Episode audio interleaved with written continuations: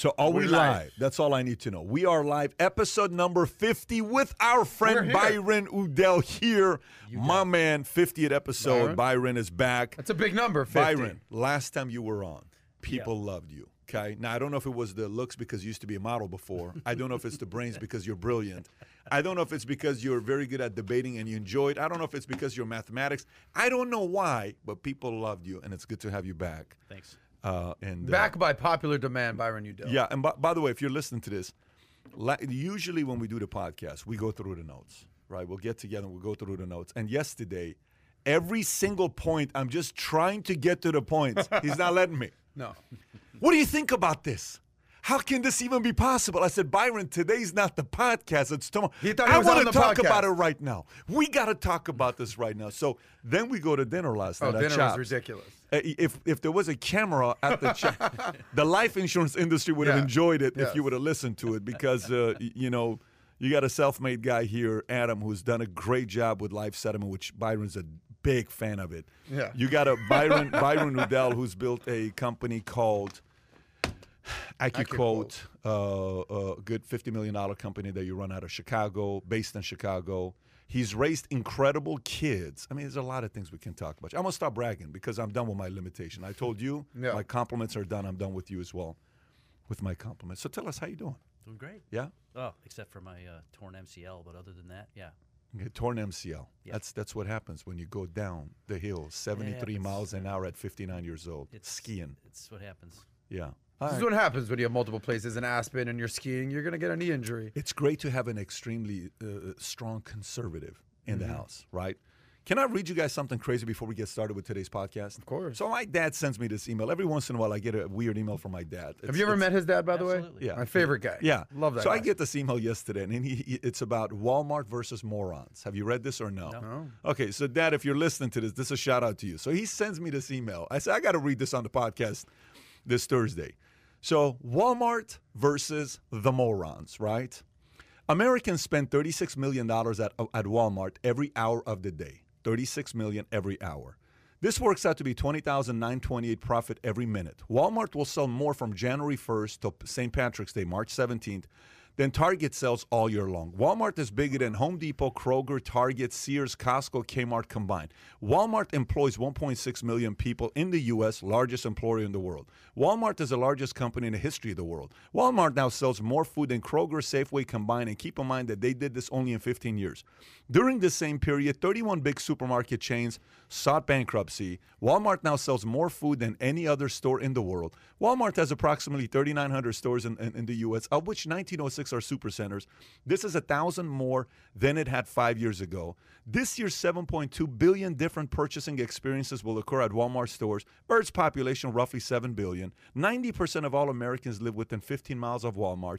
You may think that I'm complaining, but I'm really laying the groundwork for suggesting that maybe we should hire the guys who run Walmart to fix the economy. This should be good. This should be read and understood by all Americans, Democrats, Republicans, and everyone. President Biden and all 535 voting members of the legislature, it is now official that the majority of you are morons. Now, whoever wrote this article, wrote this article, this is not me reading, uh, writing it. I'm reading it, right? The U.S. Postal Service was established in 1775. You have had 246 years to get it right, and it is still broken. Social Security was established in 1935. You've had 86 years to get it right, and it's still broke.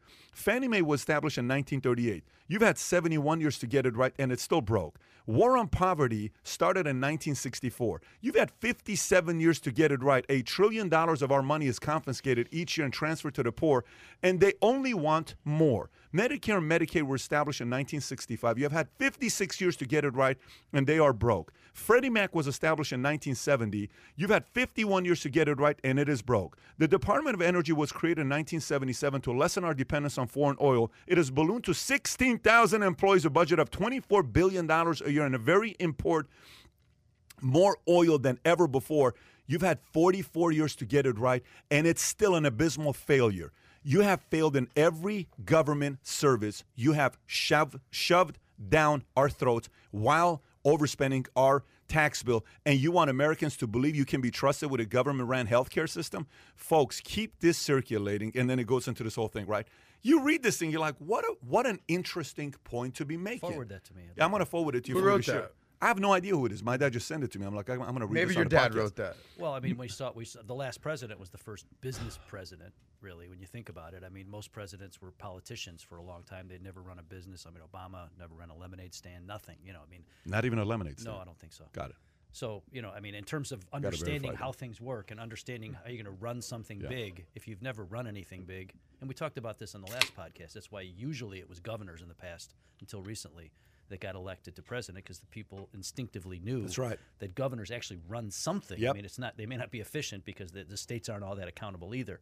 They can't print money like the feds, but they they have to run something. Where you're you're a senator, what do you do? I mean, you don't have to do anything. You can just be elected senator and not you just show up and vote yes or no. You don't have to actually sponsor bills. You don't really do anything. You're running a staff of three, four people maybe, and what do they do? Nothing. I mean, they don't they don't have to do anything. So people know that, and they don't have a track record of having having succeeded or, or achieved anything, and so people tend to want someone who's actually done something and run something and and shown they can do it. Uh, but a business is a whole different ballgame, as you well know. And so having people that So you don't think a senator qualified to be a president? Is what you're saying? uh, not necessarily, no, I don't think so. Okay. Who's the best president we had that was a senator before? Like Well, before, the last one we had before recently, before Obama, was Kennedy. So in Kennedy, you wouldn't say was qualified to be a president. Uh, he had well, I mean, his family was in business, so I mean, Right. you know, he maybe a little bit, but uh, it's hard to say. He wasn't Yeah. president long enough. I mean, he actually showed fairly well in terms of when he was under pressure. He did a pretty decent What do, you, job. what do you think about reading this? What do you think when I'm reading this? How do you process it, Adam, yourself? Yo, I'm By the way, to- you were a lot more fired up last night. You seem very poised today. You you seem like you brought your BET Midnight Love. This is Byron Udell, ladies. What music would you like me? If you would have heard Byron yesterday, we got we almost up. got kicked out of I the think- I restaurant. think- I think we we almost get got some kicked out of the You guys do a restaurant yesterday. Yeah, we had a push-up You contest. guys had a push-up contest. Hey, by the way, quick shout out. We did a push-up contest. Re- impressive. Respect. Yes or no? Yes, I, I salute him on the push-up. Go ahead. sixty, Uh, right around 60. maybe he's Right 60, on, give or take. After sixty, don't count. and but go he ahead. just crushed. what do you think about what I just read? Um, I don't really have any objections to it. I mean, it's hard to object to all the facts right there. And uh, big bloated government. Obviously, whether you're, it's Democrats or Republicans, have just been spend, spend, spend, spend, spend. Uh, you know, zero. Uh, It's actually not a Democratic thing or a Republican No, exactly, because exactly. they've done it on both sides. yeah. So both the- The, overspent. question is, do the do, do, does Sam Walton's kids, any of the Walton family, end up hearing this and say, "All right, sign us up, bro. Let- We're, we're here to help." You think they want that life? No, I don't they want think they that want- scrutiny. They worth not forty to fifty billion a pop. What are they going to do being a president? billion a pop. Yeah. Histor- but not even a little bit. Historically, when we've tried to goose the business leaders to go into politics, they're like, "No, thank you." Very, you know, remember Lee Iacocca? or Yep. Back in the day, I mean, he comes Chrysler? on, takes on a total mess in Chrysler, turns it around, or, or Bob Benmosche at, at AIG. I mean, talk Legend. about a talk- big hero Talk of about an yeah. unbelievable turnaround. I mean, just I thought, my God, this this was twenty percent of our business back in the day. And then- Takes 183 billion out, gives But- it back with 21 billion five years later. I mean,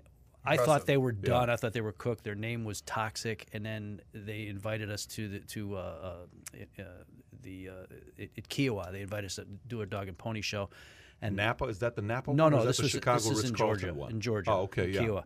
I thought, you know, they're going to pay for a trip to Kiawah. I'll listen to their crap, but what, what am I going to hear, right? He gets on stage. I'm like, my God, they, they might turn it around. I mean, this guy was magic. Seriously. I Ben mean, and he- Moshe. he's Yeah, Bob he was. Benmosche, and by the way, this entire time when he brought him back, he's on his deathbed. Right. He's got cancer. Yeah. He's taking shots, and he's got two years to live. Insane. And that's when they brought him back. And he said, "Look, I'm living in uh, Croatia, Dubrovnik. I'm by my vineyard. I'm enjoying my life. Right. I have my girlfriend. I have all this stuff that's going on with me. I have no desire to do it. They sell him because he was a former CEO of MetLife. He says, I'll come back. He says, but it's a $10 million a year salary. He says, we can't afford to pay that. I says, listen, I'm like a expensive prostitute. I'm very good, but I'm expensive. You want to pay the 10 million? I'll come back. If not, I'm not coming back. They said, we'll pay it to. He came back. And obviously the rest mo- is history. Smartest move they ever did. And then and then uh, Gordon Bethune at Continental Airlines. Yeah. These kind of people, transformational leaders, they're they're very very rare, and they don't go into. I mean, politics does not attract our best and finest. What do you in think it general. is that for someone? I mean, I know we're By the way, up- is his volume down or is it his voice that's down? His volume is up. Okay, Oh, so maybe I it's- need to talk you more got about you got to raise your voice a little because Okay. audience is saying they can't hear you. Okay. What I know that we're going to obviously get into topics. We have Yeah. a lot of stuff to cover today, but back to uh, This is a Mr. special 50th episode. Exactly. We got a buddy here. and it's April Byron- Fool's Day. I don't know what we got up our sleeve. Well, Byron. the moment you said it, it's too late. I mean, we Is can no longer pull a prank What are you now. talking Why would you ever say it's April Fool's Day before Adam, you're a comedian. You know this stuff better than I do. Okay, well, should I cancel the mariachi band? so what should I do? Now, what do I do on my April Fool's joke? Jesus. Well, I think people understood that it was April Fool's, but Okay, whatever. Well, well, the new I people that are going to come, they don't know about it. But go ahead, tell Okay, us. Okay, forget about those people. Scratch that for the record. but uh, before we get into things, uh, speaking of Baba Benmosche, um, what is it that would inspire someone who has maybe some, I don't know if he was terminal or whatever the situation was, to say, screw it, I'll come back, pay me what I want, Yeah. $10 million a year, you'll What work for two inspires a years. guy to do that? When you've already Oh, made just- your just millions, the thrill of you're, the you're living It's in. just- it's just some people Is it just- legacy? What, what is it that inspires someone oh. who's already made their money? To say there, they said there's only one guy that can fix it. Yeah. That's the recruiting interview. Bob, we think there's only one person that can fix this, and it's you. We need you. Okay? I mean, it's a different recruiting style. I didn't know of him before. Did you know of him before he went to AIG? He's a legend at MetLife. I didn't know that. Yeah, he was a legend at Met. Yeah. You, you, uh, you know, Joe. Um, um, yeah, he was a legend at MetLife. So uh, people knew of him. Those who worked with him that left MetLife and went everywhere else, they said this guy was not a guy that fooled around. He was a guy that knew products as well as he knew how to run a business. Anyways, shout out to Bob M. Moshe. He wrote a book uh, uh, uh, about his history, what happened with him. When he died, on one end, he was holding the hands of his wife. On the other end, he was holding the hands of his uh, girlfriend. This guy uh, was a very unique character. Wow. Yeah, admired leader, very interesting guy. He was one of those guys. If you were in the room with him, you could feel the greatness. It was like Arnold Palmer or somebody. Some people just have that aura about him. No There's like question. a halo around him. Like, No oh my question God! about it. Jake got a chance to meet him actually. Yeah, he's a beast. yeah. Okay, so let's get into it. We got a lot of stories today. Yes, folks, if you're watching this, if there's any specific topic you want us to cover, go to Twitter, tweet out uh, at uh, uh, hashtag PBD Podcast, hashtag PBD Podcast. I posed the question already. So if there's anything you want to ask, put it there. We're looking at it. Kai's looking at it because when you put it here, questions, some of these things flow up and then we don't see them. But if you put on Twitter, we can go look through them and all the questions will be there. Make sure you put the hashtag PBD Podcast. If this is your first time being on and you think you're already a subscriber to Valuetainment, this is not Valuetainment, this is PBD, PBD Podcast. Smash that subscribe button and notification so when we go live, you can join us. And if you just got on, push that thumbs up button to help us out with the algorithms. Let's get right into it. A lot of different topics that we got to cover. Goldman Sachs just announced they are going to be offering Bitcoin second quarter 2021, which is pretty insane to hear Goldman Sachs mm-hmm. saying we're going to be offering Bitcoin to our clients Q2 of 2021. H&M under attack in China sticks to stance that angered Beijing. Wells Fargo aiming for employees to return to the office in September. Elon Musk donates tens of millions of dollars to Texas schools and he wants top talent to meet him in Brownsville, Texas, out of all the places, but that's exactly what he wants. Tesla and Toyota are eyeing a restarting uh, a SUV partnership. Volks, Volkswagen just hoaxed the hell out of everybody, and we'll, we'll cover that where they came out saying we're going to be Volkswagen. We'll talk about that. It's hilarious, hilarious. what they did. That is beautiful. End of a COVID era. Delta to stop blocking middle seats on May 1st. Pending home sales fell over 10% in February as record low supply stifles the housing market. Pfizer officially says that their vaccine is 100% effective, safe in kids as young as 12. Uh, Byron's got some thoughts on that.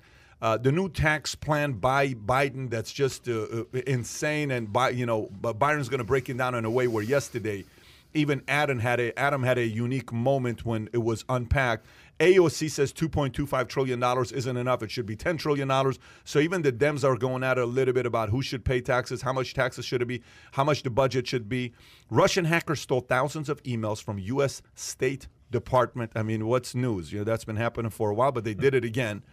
NFL to expand to 17 games. Inappropriate SpongeBob episodes gets pulled by streaming services. Uh, we've had a few people that were very heartbroken by that. Matt Gaetz had an issue that happened with him. I don't know if you heard about Yeah. that with the 17 year old. And in Trump's interview that was taken out by Lara Trump on Facebook, Facebook just said they took it down. Kai, were you able to find that article and uh, a couple notes on it? Did you print it out or you got it on the website? Okay, we'll cover that as well. Let's go into pending real estate. Uh, uh, home prices falling 10%. Page number actually, four if actually, you want that's to go to it. that's actually wrong. It's the pending sales went down because the inventory's down. Yeah. just not. It's, the, the, the, I'm going to the article. Okay. Let me We're read gonna go right and in. then By the can- way, just can- re- real quick, uh, Tiger Woods. We talked about that yesterday. That just making a quick little note about that. If you want to Tiger Woods. talk about uh, that at all. And Oh yeah, yeah, yeah. The Sure, if you want. documentary. Yeah, absolutely. We'll we'll let we'll tee up on that as well. Okay, so let's go through. I'll read it to you, Byron, and then do me a favor. Destroy the article if you want to. Do whatever you want to do. I know But this Byron, comes do me one to you. favor. Get fired up. Yeah. Get all up in the mix. You just did 50 push-ups with Pat. Get fired up. Come on. So let's go through 60. it. All right. Pending home sales fell over 10% in February as record low supply stifles the housing market. Article by CNBC. Okay. Housing market suffering its lowest supply in history as spending home sales, uh, pending home sales, a measure of signed contracts on ex- existing homes fell a wider than expected 10.6% in February compared to January. There were just 1 million, three, 1 million 30,000 homes for sale at the end of February, a 29.5% drop compared with February 2020. That is the largest annual decline ever and the lowest supply on record. Home priced above $250,000 have seen the most active sales, but home priced above $500,000 to less than a million are starting to see the same low inventory problems. The recent rise in mortgage rates does not appear to be affecting homebuyer demand that much. The average rate on a 30 year fixed loan started the year below 3% and is now 3.45%. It is still low historically speaking. Home prices, however, have been climbing quickly. They are up more than 11% from a year ago. Byron, thoughts? Well, if you read that, the first time I read it yesterday, it sounded like, well, home sales are down and the real estate market's down. It's actually Inventory. just Purely inventory, inventory's yeah. down, which is driving prices up. And what's and, and so what happens is when when there's tons and tons of buyers, the existing inventory, a normal natural amount of people come to the market in any given month, and they they decide it's time to sell their home, and they sell their home. We talked a little bit yesterday about new home starts are huge, lots of new homes being built.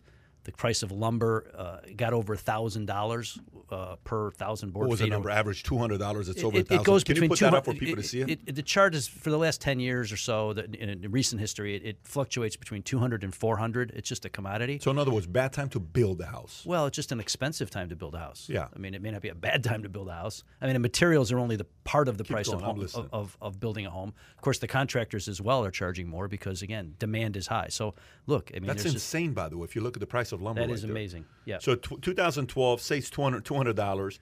Then it goes up 2013 to around $400. Then it goes back down in 2016 to $200. Then it goes up to $600 in 2018, say June. briefly, briefly, but back down to 300. Back down to $300. And then now it's $1,000 the last six months. That's insane. Yeah, it is. It's Okay, crazy. so bad time to build. just an expensive time, to for build. materials and labor. That's that's it. I mean, it just is. It's not that much. You know, everybody knows it. If you try to buy a house, it's more than you thought it was going to be, and if you sell your house, it's worth more than you thought it was. I Say that last point again, please.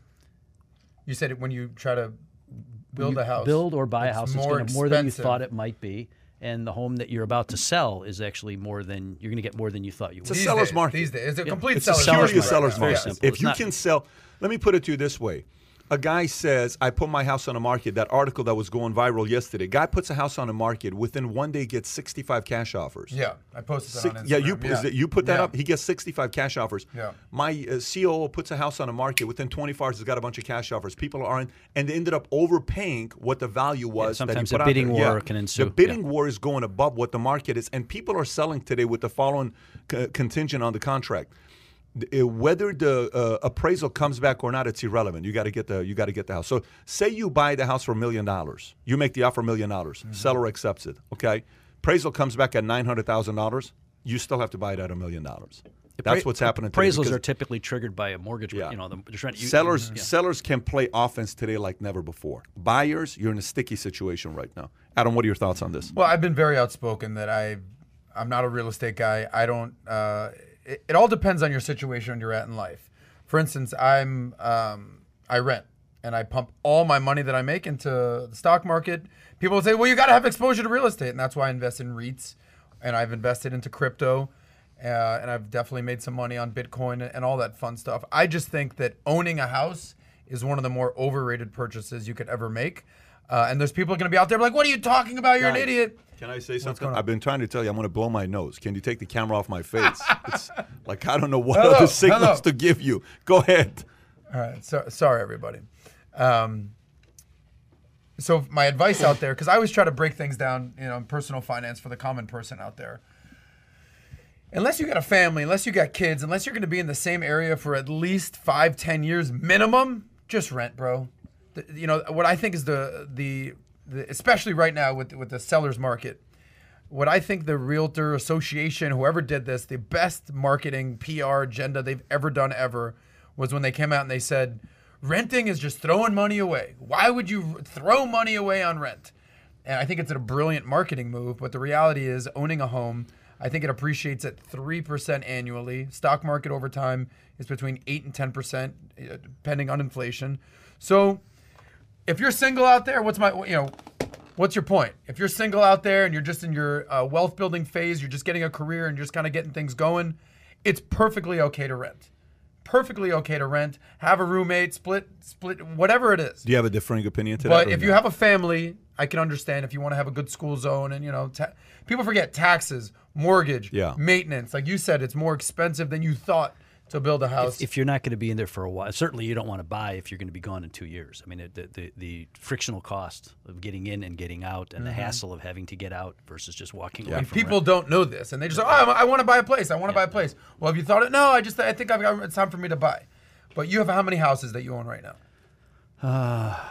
houses, um, Properties that you personally own. um, including my office, five. Okay. And do you love being a landlord? Do you love uh, owning Well, property, really, or is it more annoying than you thought it would be? Give us a little insight It's- it's- this. Yes, there are always things that you hadn't anticipated. Certainly, being a landlord, I have uh, a property that we rent, uh, but I actually Mm-hmm. pay someone to do that. Um, the other ones I don't. I mean, I am the only tenant in the office building. Yeah. I own the office building, and I own my home. I own my home in Breckenridge, and I have a condo in Snowmass that we don't rent, but I have one that I do, Mm-hmm. and uh, so that's the only one I deal with tenants, and it, it's it's it's definitely not a guaranteed win. A Mm-hmm. lot of people think it is, and then there are people that have made a lot of money in real estate. So people think, well, this guy made a lot of money in real estate, so I want to be in real estate. And if I just buy real estate, I'm going to make money automatically, and it's not the case. Let me let me just say one thing to that. The people that I know who have made money, money, money in real estate, this is what they do. Straight up, this is what they do. What's that? They do real estate. They do development. They're they have general contractors. They've got people that just When you do is the- development, it's it's essentially it's it's your product. So you buy something, you sell it for more. So you build a you, you, you Yes. buy a piece of land for hundred thousand dollars. You put up a strip center for five hundred thousand dollars, and then you get it leased up, and then you sell it Mm-hmm. for a million too. I mean, they're buying something, they're adding value, and then they're selling it for more, or they're letting it run out. I I'm gonna, I want to I want to ask you a question because you wrote an article years ago. What is it? Was it in the Denver Post? Am I am I remembering Yeah, Denver that Post. correctly? Good memory. And you were, um, I mean, I read the Denver Post religiously. Are you Yeah. me? It's the Um, 15th biggest print yes, in America. When I go visit Byron in Breckenridge or in Aspen, I make sure to pick up a copy of the Denver Post. And, and this particular article that I picked up was written by none other than Patrick Bet David, talking about when you were in your infancy stages of PHP, you could have bought a house and lived at you know at a multi-million dollar house and done that, or taken all your cash and started your business, which is obviously hundred x over the last decade, whatever the number is. But give us a little insight into that article, what you wrote, and what your mindset was when you were building your company. For, for the average person buying a home, buying a home make makes sense. For the average person buying a home, it makes sense. Highlight average. Average person. person's meaning I'm gonna stay in the same city for the next 20 years. I'm gonna probably go to a job and do that for the next 20 years.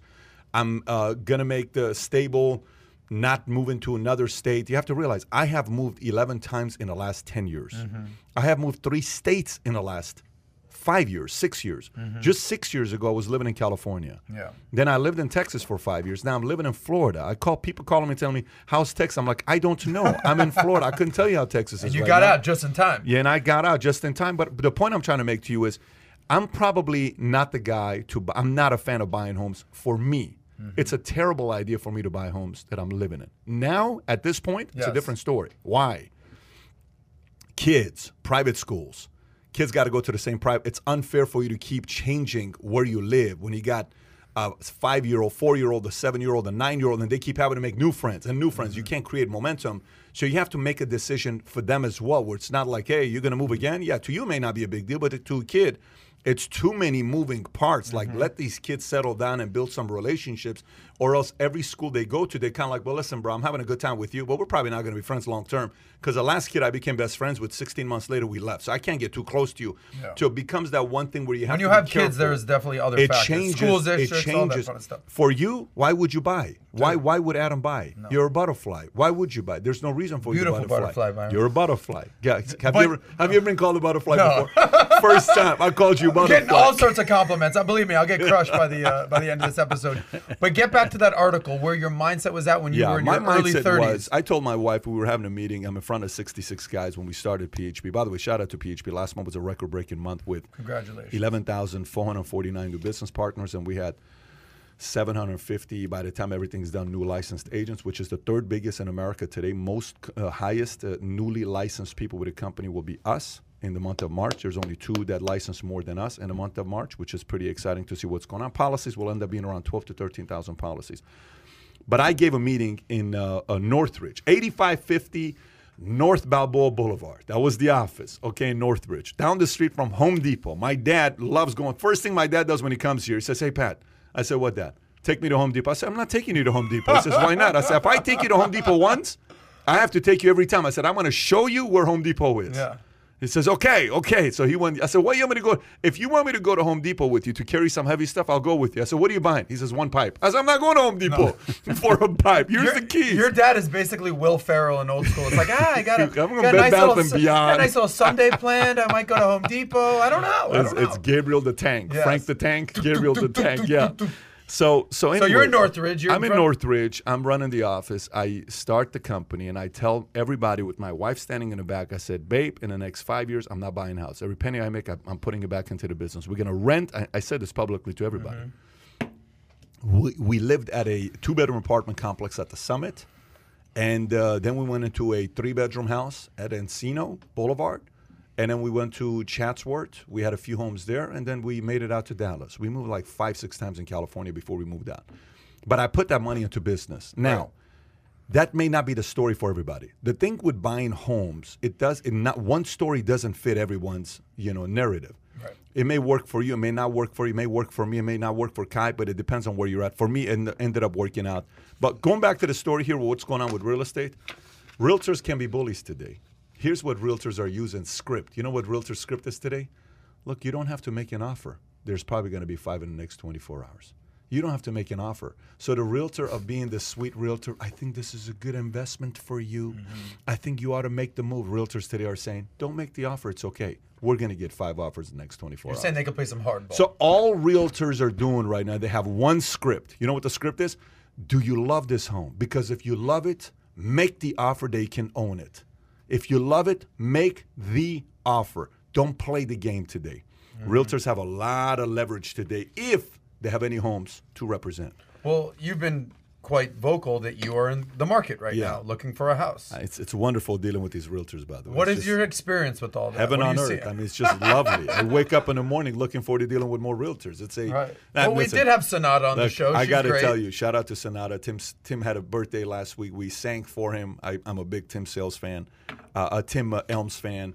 But uh, yeah, so that's that's where we are with real estate. We got a lot of stories, so let's get into the next story that we got here. Mm-hmm. Uh, we covered pending home sales. Do you want to get right into taxes, or do you want to go into a story before we go into taxes?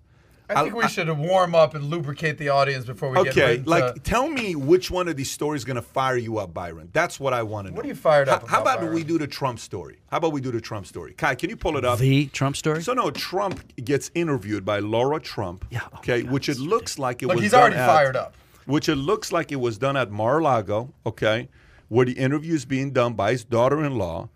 Facebook scrubs Donald Trump's interview with Lara Trump, cites indefinite ban. Keep going up for doing this. Can you go higher to see what else they're saying the other way? Go lower. So Facebook took down a video of Donald Trump conducted by daughter-in-law Lara Trump uh, for her show, The Right View. I like that name, The Right View instead of The View. Facebook spokesman Andy Stone said that the video was not permitted on Facebook and Instagram because of the former president's indefinite suspension after the deadly Capitol riot. On Tuesday, Lara Trump posted on Instagram, Big show tonight. I will be joined by President Donald Trump on The Right View. Lara Trump, who is married to Eric Trump, received an email from Facebook and the content, the voice of. Voice of uh, former President Trump is not currently allowed on our platform, including new posts with President Trump speaking. Facebook warned that any future posts would be removed, resulting in additional limitations on account that posted. Lara Trump then posted the uh, video interview on the social network Rumble. Facebook suspended Trump. Okay, So, what are your thoughts about this? I think the censorship in the media, especially social media, but all the media, is absolutely anti First Amendment. It is not America, and it is incredibly dangerous. I mean, nothing they said in that interview is dangerous. Um, I, I just can't. I just can't believe we're living in a. This is our country we're living in right now, and and, and what's amazing is the left was the they were the ones back in the '60s and all the free speech and right, right to assemble, and they were doing all this, you know, peaceful protests and all this other stuff. They were the ones driving, you know, the the uh, putting free speech out there as a uh, um, out, out in the forefront, and they were the ones. They were the they were the free speech party, if you will. Not that the Republicans or the right was was against free speech, but I mean, it is gone today. It is unbelievable. I mean, you can't say anything if you say the wrong thing. Uh, you run the risk of being canceled, and it's it's crazy. I mean, here's a man that a lot of people want to hear what he has to say. Nothing he said in that interview is dangerous, but because some arbiter of truth, Facebook, Twitter, whatever decides that they he, whatever he's saying doesn't fit their left wing narrative, they're going to literally silence somebody. It's insane, absolutely insane. Can't believe this is going on in America. You know, it's crazy. Like, you remember the first big name that got banned on social media was who? Alex Jones. It happened within a 24 hour window where he was shut down on Yeah, Facebook, yeah. Twitter, Instagram, YouTube. They took down uh, InfoWars. They took down all these other things. And then they took down PayPal. They, they shut him down, right? But when he gets interviewed, they allow his interviews to stay on. So when Alex Jones goes on Rogan, or he did an interview with us on 9 11 like six years ago or four years ago, he stayed on. It was literally a week after he got banned, we interviewed him. His interview stayed on. They haven't taken it down yet. Why, why are you taking down an interview of President Trump? Even Bernie Sanders came out. Did you hear what yes, Bernie Sanders said yeah, last he week was- about yeah, Trump? Yeah, he thinks it's dangerous because you never know who it's going to be next. He says, "Look, I don't like anything about Trump. What he does, he's a xenophobe. He's this. He's a womanizer. Right. He's, he said all this stuff. So don't get me wrong. All of that stuff, I still believe in the guy, but it's I don't support at all to silence the former president. He says I don't think that's good for our society. Even a socialist."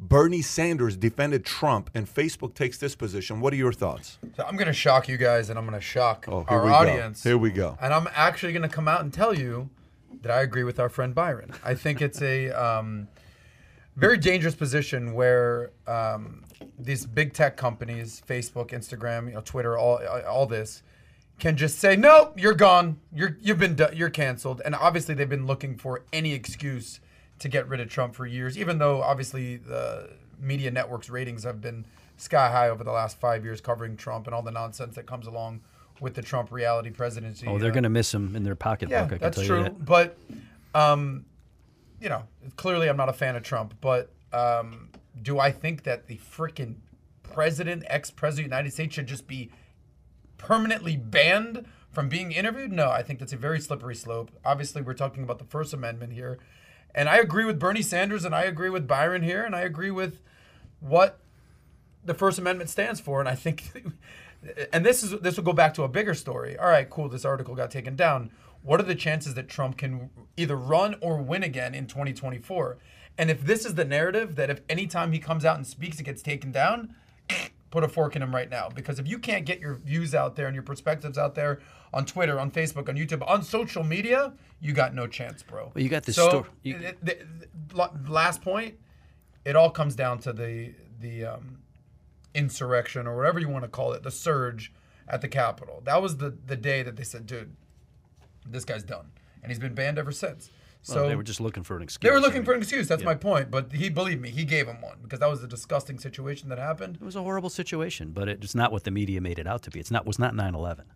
Let's give me a Well, break. yeah, I mean, obviously there were no planes flying into buildings, Byron. that's a, that's a stretch there, but um, Armed insurrection. that's true. Though. As far as I know, nobody was found with a But gun the- in the, the- Capitol. The- Nobody. The, bigger story here is, and we've talked about who are the most powerful people in our country: um, the president, media companies, social media, universities, um, billionaires, and who sits at the top of that list these days. I think it's it, you'd be very hard to fight against that that big tech or social media are the most powerful influencers in the country. I know universities are right up there in the Well, mix certainly there, to but the extent that- certainly, but to the extent that they're controlling the content, absolutely. If Completely. they just let it happen yeah. and let it be, and that's that's why there's sort of a um there's a there's a pent up demand for some sort of decentralization in social media, which is Mm-hmm. what my son is was talking about with with uh, with that platform.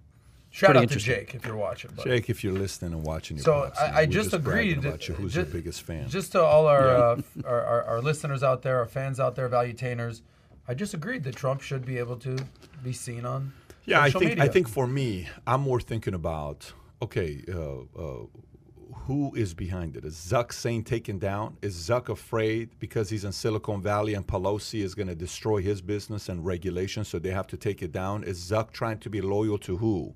Who's he being loyal to? Who is he afraid of? Is Biden telling him taking down? Are they choosing to take it down themselves? Mm-hmm. Is his board telling him to take it down? Someone's telling him to take it down because I don't think it's Zuck. I don't really think Zuck is about taking it down. I don't believe that. I think someone uh, behind closed doors is challenging them to take it down. And and here's what it does. Okay, so so think about it from this standpoint. Okay, does constantly silencing Trump make him stronger, or does constantly silencing Trump make him more irrelevant? What does it do? I think uh, there's a little bit of both, but I think it probably weighs in favor of the latter. I think it makes him more irrelevant because nobody hears it. More irrelevant. I mean, when you when you saw that Biden story that didn't get that that was basically quashed right before the election with the scandal with his son. New York Post. Yeah. I mean, the vast majority of Americans never saw the story. It was a huge story, huge Yeah. scandal. I mean, this anybody else, this would have been all over the news, and they literally not only shut the story down, they they shut down the New York Post. They shut down their entire Twitter account. Are you kidding me? Really? I mean, this is a Well, where's that story now, though? I haven't heard anything about Hunter Biden in, in months. 'cause Again, they, they- they, could still Fox could still be talking about it, but why are they not talking about not how things work. Yeah. the, le- the me a break. left, What do you mean? They- the they- left they is could- in social media. They media. talked about Benghazi for The guy just 10 came out with a book talking about his crack experience. He wrote. He's talking about his experience with crack. Okay, uh, uh, hunters. So this this is not like the he got down to a point where he brought a homeless guy to live with them off the street because he couldn't get off the addiction of drugs. I mean, you're not talking about a regular thing here, but he's talking about the mm-hmm. silencing the story at that time. It wasn't So just about Hunter either. It is was an about Joe. Is it an effective strategy? That's all I'm asking. Is it Oh, an yes, effective it strategy to it silence worked. Trump? It worked. Okay. I mean, surveys have been taken. A vast majority of Biden voters didn't even So- know about it, and if they had, they might not have voted So for it. zero to ten, give me a percentage. What percentage chance Trump's run Trump runs in 2024? Sixty percent. You're saying 60% he runs. Yes. What do you say he runs?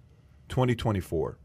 I'm gonna do the um, Price is Right approach and say 61 percent. Oh, you're gonna say he's gonna run no matter what. Yeah, I think he's going to run just Kai, because what do you he's think? that eager. you think he's gonna run? Um, I think he'll flirt with the idea. I just don't know if he'll officially run. Give us a number. I'd say I'm gonna do like a 50. Okay. What do you think? What about you? I don't know. I I'm Well, I'm, none of I'm us know. I'm below 50. I'm below 50. Hmm. I'm not at the I'm not as optimistic as you guys are. I'm not as optimistic as you guys are because the only thing that would change my optimism is if he has a place where people can go every day, every hour to hear what he has to say. if he comes out with a the, social ru- media, the rumor is that he will. I mean, shortly. he's Buddy, let me put it to you this way. Last night, we had to, the amount of traffic that was going on our website, we got contacted by AWS and they had to help us increase the server to be able to maintain what we were going through the last 24 hours. So, okay, so AWS, you, you develop a social media website that's massive. Your name is Donald Trump. You're going to need AWS. AWS says no to you. Where are you going to go? Anywhere else you go, they say, oh, if you do business with Trump, you can't do business with us. How the hell did Rumble go down? So if Rumble cannot stay up, you know, and not Rumble, uh, Parler cannot stay up. What are they going to do with this guy? Like, what is the difference? So he creates a social media. You need an, you need a hosting service. You Right. need He- those guys. he's- So he's got the resources to set up his own hosting if he wants to. uh, it's it, it, then then then y- he's got the resources to set up his own hosting service. It's not as cheap as you think it is. This is not a million dollar cost. It's not a ten million dollar cost. Hosting service is not cheap, especially if he gets the kind of traffic that we think he's going to be getting. If he gets the kind of traffic that we think he's going to be getting, it's not a cheap investment. So now the flip side of it comes what? If the Republican Party unites behind him to help fund him, different story. Does he have that kind of backing? I don't I know don't if he does. I don't know if he does. What, I will say about Trump, um, let's let's circle back to 2014. I, I think that was the year, and Obama just crushed this guy. Remember at the um, White House Correspondents' Dinner, and he just clowned Trump like crazy. Yeah. And Trump just sat there, sort of just stoically, and just. And he was, you could just see he was plotting his next course. moves. Plotting Of course. plotting, and obviously he just was dead set on Obama. What's my point? I think he's now looking at everything going on, and we have not heard the last of Donald J. Trump.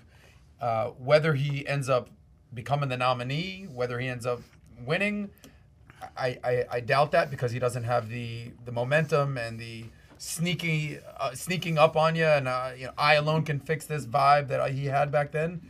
But he's plotting, and he's definitely testing the waters. And but no doubt, 100%, he will be uh, the elephant of the room when the, whenever the midterms For come sure, up or the or 2024 comes right up. now, for for the time being, he's in the rear view, rear view mirror, and we've got Biden as president. Mm-hmm. We talked about this yesterday. What do you think the Vegas odds are? And if I don't know if you can bet on politics in Vegas, but you can You can. overseas. You can bet on. Yeah. What are the odds he serves his entire term, four years? Biden, I told you the number. I said seventy percent. but you wouldn't you wouldn't bet me Uh, 50-50. No, not even money. I, I bet you ten to one. I bet you hundred grand to ten grand. But you think there's a seventy percent chance he's going to serve Yeah, but I'm betting you ten to one. So let's just you if, do ten if, to if one, you I'll think do it's it. if you think there's I'm a not gonna bet seventy you percent 70%. chance, I'm then just betting you ten to one.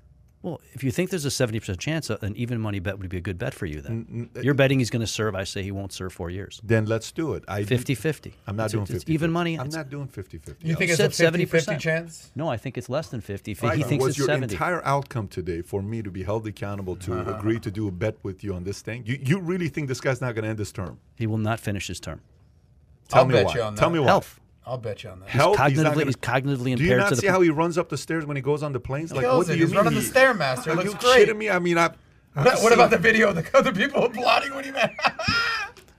He- he- Well, let me he's tell you cognitively- something. Let me tell you why there's a hundred percent chance that he's going to still be president until 2024, because he, the, the Democratic Party is so invested in him that even if they have to weekend Bernie style him and he's just walking around with sunglasses on, they're going to prop, prop Well, they're his ass propping him up Yeah, yeah. big time, but That's they my can't. They will not be able to prop him up for four more years. No chance. I, I disagree. I think just they're too gonna big- it's just and too Do you big a him. think task. he's going to go? Yeah. Are you willing to do a 50-50 bet? What's the number? Whatever. Ten grand. No, I'm not betting ten grand on go. Sleepy Come Joe, on. but Do a Ten grand right now. that he's going to still be the president. I say he will not be the president f- through the end of his term. That's actually a good bet if you think he's I'll bet you going a to be. thousand bucks right now. Let's go. Deal.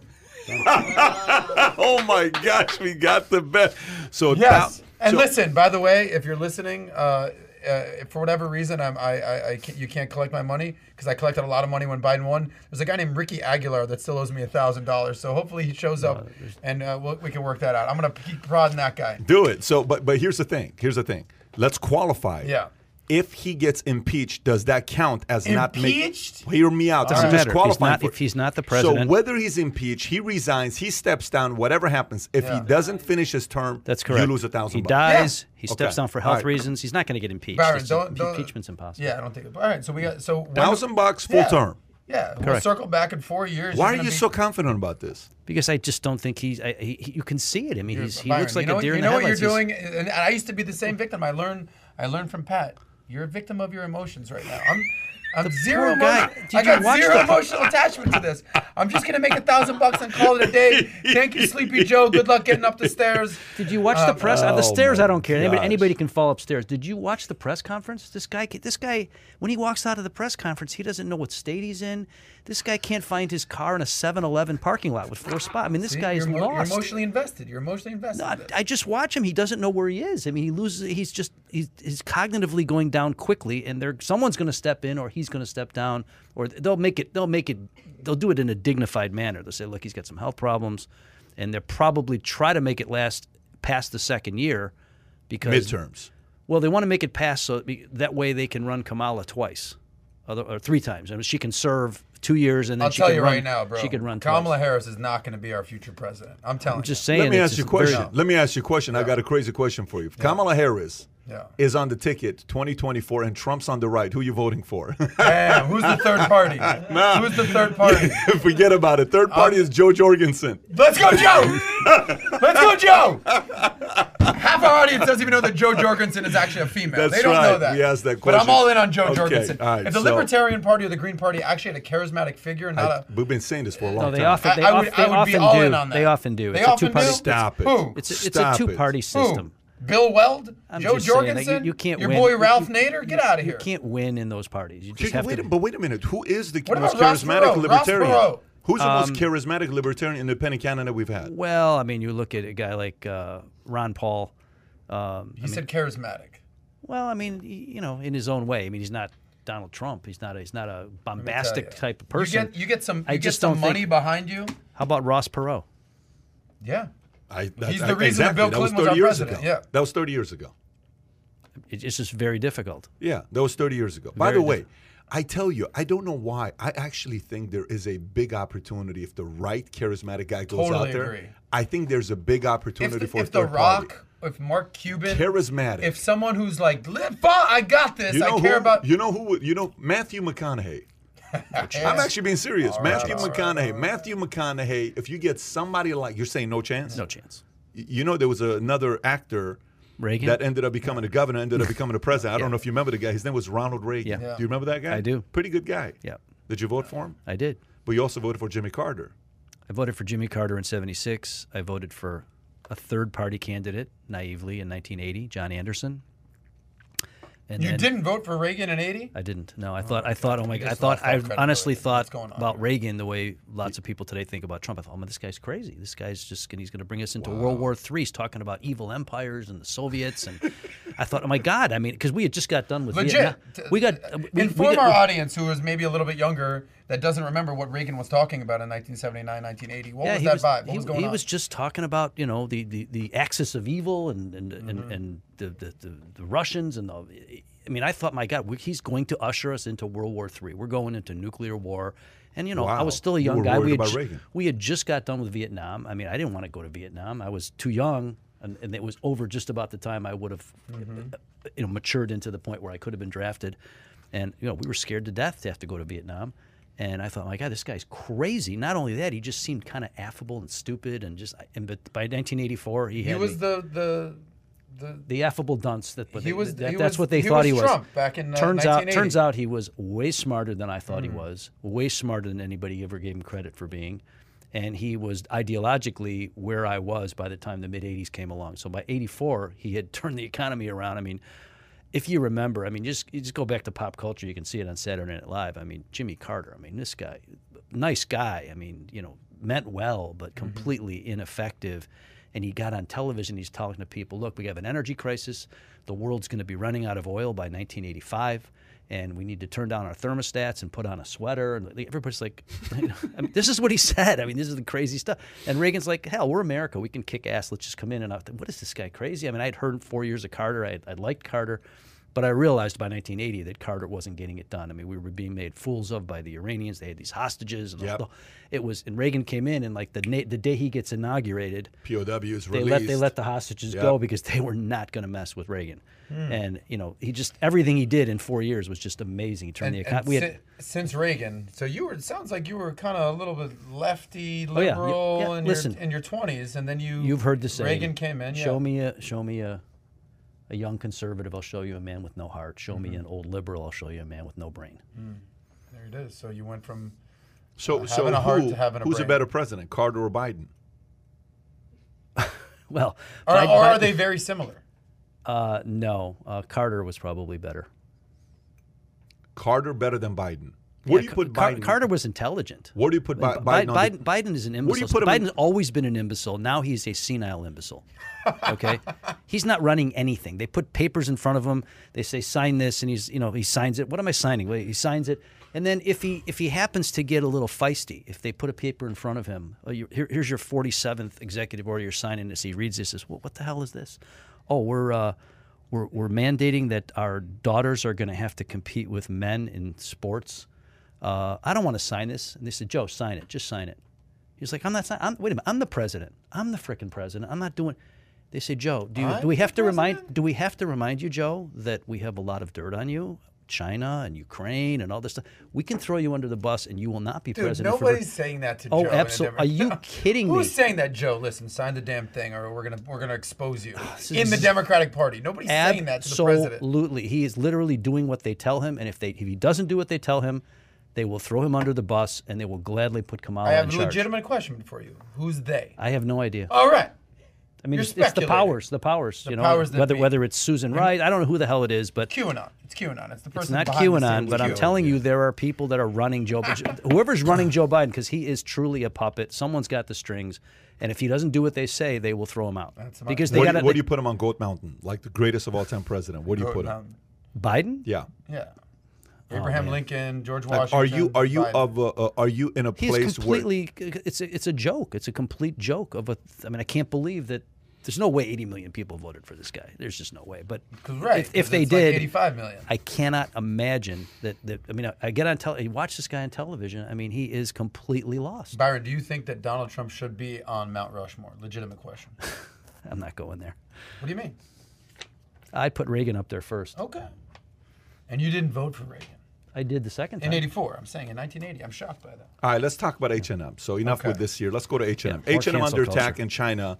Sticks to stance with angered Beijing. This is a story from Wall Street Journal. The chief executive of H&M, Helena Helmersson, said that the fashion giant wants to be a responsible buyer, standing by a human rights position that angered Beijing and triggered the brand's disappearance from China's internet. Last week, China's leading e-commerce ride hailing uh, uh, uh, daily deals and map applications removed any reference to H&M after statement it issued last year about not sourcing material from uh, Xinjiang, major cotton production region in China, suddenly went viral. Alexander Shapiro, head of strategy at Beijing branding agency PBB Creative, said H&M essentially has two choices. It can keep its head down and hope the boycott ends quietly, or it could stick by its human rights stance, risking sales indefinitely. It could also preemptively pull out a move that could benefit the brand outside China if it is seen as a as willing to stand up to Beijing. The attention could have been more valued than your Chinese business, he said. Thoughts?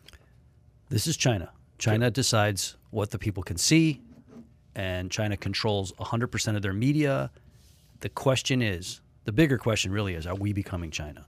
That's really the bigger question. I mean, this, this has been going on in China forever. China doesn't like something, you don't see it if you're a Chinese citizen. They control what all their citizens see. This is the nature of being under a dictatorship that they have. The question is, is that what we have here? I mean, you got you got a company like uh, they canceled uh, My Pillow. I mean, what the hell is that? I mean, this guy's just got an opinion, and all of a sudden now all these stores are throwing his merchant. They, they won't carry his merchandise at Bed Bath and Beyond, and all these stores decide they're not going to carry his stuff because he's a conservative. It's ridiculous, absolutely ridiculous. And, it, and I don't really care what happens in China. We know this is not news in China. They do this all the time. The question is, are we becoming China? Do you actually think we're becoming China Uh, we're taking steps in that direction. Yes, because we're banning the My Pillow guy? it's not just that. Cancel culture is. By the way, have you ever used a pillow? I have not. It's not that good. it's a pillow. Relax. Adam. Yes. We're, forget about canceling the My Pillow guy. Yeah. We're canceling the president's interview with his s- daughter-in-law. I already took a stance on that. I don't what- agree with that. That's what China Yeah. does. If China doesn't want something to be heard, they just shut it down. Mm-hmm. Okay, so you guys have been in America longer than I have. I've only been here since 1990. You've been here your entire life. life. You've been here your entire life, minus Mm-hmm. that one stint when you went out of the country to Addison, Texas. Outside of that, you've been here. your Greatest entire- place on earth. Never seen anything like this. Okay, that's what I was going to ask. You've never seen anything like Never this before. like What's been the closest to today? Anything? Has anything been? Close? I mean, was Reagan ever silenced? Was Nick? Was Nixon Listen. silenced? Like, eh, let's put a Nixon. Could No, Nixon never. get on TV do an interview and they would show it? Always. They've never silenced. so Nixon. what's worse, what Nixon did or what Trump did?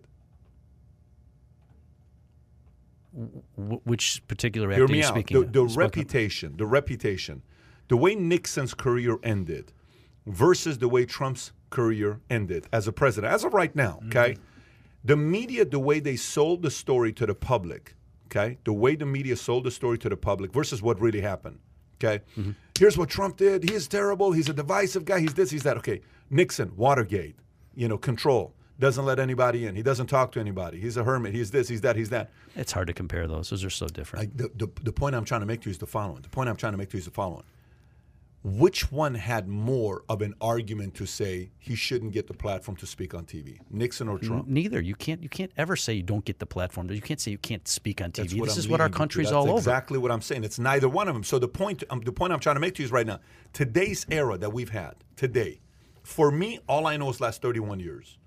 I don't know nothing past 31 years. Okay, you go past 31 years, could any president get on and just give their speech and give their thoughts? A past president say, "Here's what I think about what's going on." Was there any time where anyone was silenced? No, Ever? I, I can't remember. Forget about 31 years. We're talking about the last six months. So it's not like Trump was silenced in uh, 2020. He was silenced since January of 2021. We're talking three, four months at this No, no. point. wait a people- minute. people he was get silenced uh, beginning October. He was fact checked. yeah, beginning fact-checked. October. Anything he said. No, since November, since he lost the election. No, no, no, fact no. checked. He was he started anything he would post saying, "Watch them use this against me." From that Mm-hmm. moment on, they would always fact check him at the bottom, saying, "Hey, this is not." cr-" So from October, he started getting pushed around by social media. By the way, I have no problem with fact checks. I don't need. By the way, Okay. are there, is there such a thing on social media as as d- d- does any of the social media platforms, Facebook, Twitter, and do they employ any conservative fact checkers? Is there a single one? Fact checking the left. I don't know. I they don't just know get to say whatever the hell they want. job want. qualification pro, uh, yeah, situation. you but have to be a lefty. I don't think that's the. the I think there are That's people who people that, I, go into it are lefties. Stop. I don't think that you. I'm a lefty. I'm coming to work for Google. I don't think that's how it works. I think they they're looking for qualified candidates. You okay? Got it. So going back to it, you've never seen nothing like this before. What's Listen, going on listen. today? People have boycotted, okay, companies for things they don't like. I remember uh, it was maybe 15, 20 years ago. They they were going to play the Masters, and since the since the uh, Augusta National had no women members, there was a women's group. I can't remember who it was that, that headed it up, and they said we're boycotting, we're boycotting. You know, they were they were marching outside, and they what they did was they decided we're going to try to get them to not buy the products for from Cadillac or IBM or those. And then what the master said was, uh, uh, what Augusta National said was, fine. You don't want to buy. Tell you what, we're not going to take any advertising this year. That way, you don't. You can boycott all you want. Do whatever. And you know, eventually it went away. But to, to literally cancel someone, and say you can't be you, you, you can't be in our store. I mean, corporations to start to start pandering to to, it, it's just insanity. Well, speaking of, uh, hi Jen. We have appearance by Jennifer Bet-David. Yeah, I mean this doesn't happen. What's going on here? Why don't you say hello to everybody real quick on Jen, camera? come Just on say hello. camera. Say hi. She's We're, 6 we're, how many pregnant. weeks do we have left, babe? Huh? How many weeks we got left? Um, so I'm 28 weeks on Saturday. Twelve. So yeah. We got. How you feeling? You feeling good? Bring it. Okay. Yes. yeah. She's sitting last night doing homework with the kids. We had to uh, work with Tico yesterday on how to write what he learns. By the way, good story on what, what I told Tico. She was there. This was a hilarious story. Yeah. So uh, I feel uncomfortable you standing up, babe, but I'll tell the story real quick. seat? So, No, no, so no. here's what happened yesterday. It's a funny story. Yeah. So Tico has a hard time reading and putting what he read on paper. He doesn't like to do that. He just likes to read. Give him a book, he reads through two, three books. You give it to him, he'll be done with it, right? So he's reading this Jackie Kennedy book, and I say, "So what did you learn from the book?" So he writes, "Her Jackie Kennedy's husband was a former senator." The next sentence is, "They lived in such and such." Two sentences. I'm like, "You got to give me more than this." I said, "Let me ask you a question. Do you ever want to make movies?" He says, "Yeah." I said, "You're going to write scripts with movies?" He says, "Of course." I said, "When you write scripts about a movie, what Spielberg, what some of these guys would do is it's all about details. You got to give details." He says, Give me an example. I said, Let me write a script for you. Mm-hmm. He says, What's that? I said, So one day, this boy walks out in the backyard. When he goes in the backyard, he hears a noise and a shadow. It's dark, he can't see anything. He opens the door to go to the backyard. All of a sudden, he hears something whew, run to the side. So he looks to the right. He's wondering what it is. As he walks closer to the chair, he sees a splash in the water, sees a shadow under the water moving, looks over there to see what it is. He hears a sound to the right again. I said, That's what you got to do. He says, Continue with the story. Yeah, he wanted to know He Turns says, so was- what happens? what was in the water? I'm What like, was it? I'm like, the point I'm trying to make to you. He said, no, no, go continue. So Was I'm like, I got to finish. Was it a So I snake? finished this. I said, so he moves the chair. Cockroach jumps out. So it's okay, it's nothing crazy. Then he gets closer to the pool. He looks over the water. He sees the shadow moving. Next thing you know, someone behind him pushes him in the pool. Then when he falls in the pool, it's dark. He sees this shadow swim up to him. Guess what it was? What? It was his dad playing a prank on him. oh, what a great story that I said. Now write it like that. This was yesterday, with, two days ago with Tico. But anyways, thank you for this, babe. Thank you, Jen. And FYI, so everybody knows, is this coffee? No. What is Does that? your husband drink coffee? No. Okay. So Does your husband need coffee? No. Not at all. That's the real Uh, Not question. at all. This tea, it's his favorite tea. It's a, called London Fog. They make Yeah. it at Starbucks. It's tea mixed with hot milk and some a few pumps of vanilla.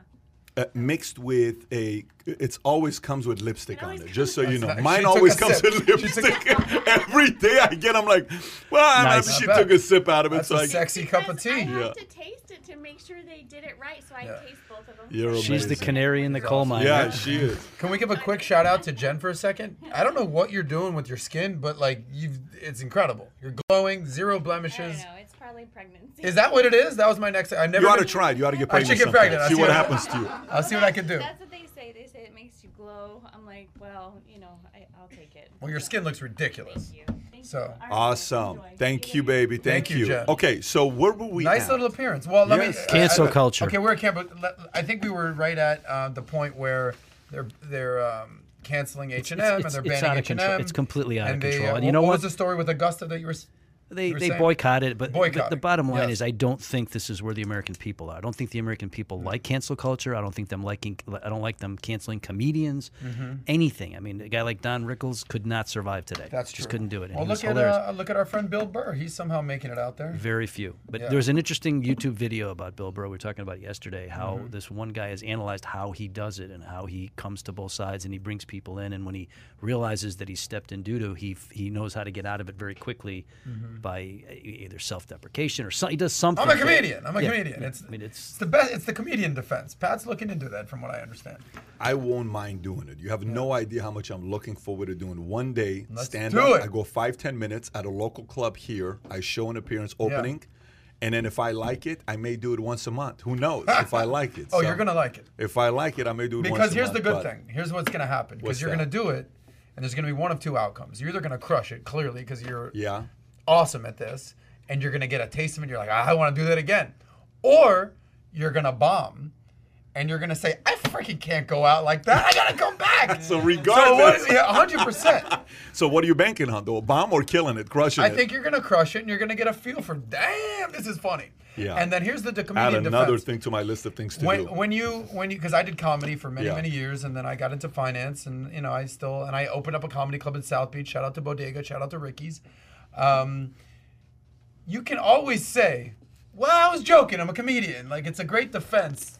Guys, don't take me seriously. I'm you know I'm joking over here. Um, Jon Stewart got away with kind of that like kind of like kind of like Louis Louis C.K. on Exactly. last Saturday Night Live but episode. last point, just about H and M. not Speaking of boycotting, can you remember a few years ago they came out with a shirt that were all up in the news? They they had uh, a little black kid, cute little black guy, ten year old kid, and the shirt, ironically, was coolest monkey in the jungle. Do you remember this ridiculous No. situation that No. they had? You know what I'm laughing at? I'm laughing Yeah. at the guy saying Adam would cancel PBD on Twitter if it got him an extra 100,000 followers. Joseph Smith. They're canceled, Joe. Yeah. Go ahead, okay. keep So, so this this- was a big deal for Yeah. H and M. This is, I think, this happened maybe Never 2018. saw this. Never saw okay, this. how Wow. ridiculous is that? Cute little kid, maybe six years old, coolest monkey in the jungle. Are you flipping freaking kidding me? So they had to walk that back, apologize, all that. So ever since then, they've definitely taken a bigger. Is this a spoof or This is not a spoof. This is real life. This is actually the shirt. wait, that, so- this cannot be real? This is real. and that was the model they real. used. yes. how, Yeah, try doing that today. how mu- what what year is this? I'm, I'm actually I'm guessing 2018. I'm guessing. and nothing happened to them. Oh no, no, no, no. Backlash, boycott, all that. So obviously in the last two or three years they said, Holy shit, we gotta clean up our act a little bit. Is that ridiculous or no? That's- you didn't know about this story? Well, let me tell you, whoever was the CMO, the marketer, ought to be fired. Oh, they were. If if you have half a, a brain, you ought to know that just makes no sense right there. Ridiculous. Yeah. Um, so What was your what was your so outcome what- of going this route? What's my point? So obviously H and M had to kind of get woke. Whoa. and they had to basically start taking stances on things like Yeah. China because this whole story started with basically they're speaking up against human rights in China, which obviously I totally agree with Byron. You know, you either play ball with China, you S- STFU, shut the and get or get out of the way, lose your funding, get canceled, Yeah. and potentially disappear like our friend Jack Ma. But the the the, the bigger question here with China and H and M is, you ever shopped at H and M? Never been there. Oh, maybe once. My favorite store to shop at. Are you I kidding know, me? I know it's your favorite store. I, What do they have? that- that's kind- the best deal in the game. Anyone store? who needs new clothes, and they're like, "Well, I'm not sure where to go because I'm all about to save that money." H and M is ridiculous. You can go there and spend 300 bucks and have an entire new wardrobe. It's amazing. So shout out to H and M. Just don't get those sweaters with the coolest monkey. What. Percentage of the that. population do you think is, if they had to vote, thumbs up or thumbs down on where the country's going in terms of wokeness and being for more wokeness or less wokeness? Where do you think the country? Do you think the country's like, yeah, we got to get more woke, or the country is, most people are like, this is such a bunch of crap? Uh, the majority of people are, are not in the woke camp, is what I'm assuming. In the woke camp, or No. do they agree with it No, I think, they need they need to I learn? think cancel culture is is a fad, and it will be phased out, you know, as as all this stuff. But don't forget, don't forget, Byron, when you were 20 years old, you were voting for freaking Jimmy Carter. You were a hippie. You were smoking grass. Whatever you were doing, now you're conservative with I money. can't see things Byron change. smoking weed. But go ahead. I said grass. yeah. Um, so things change over time.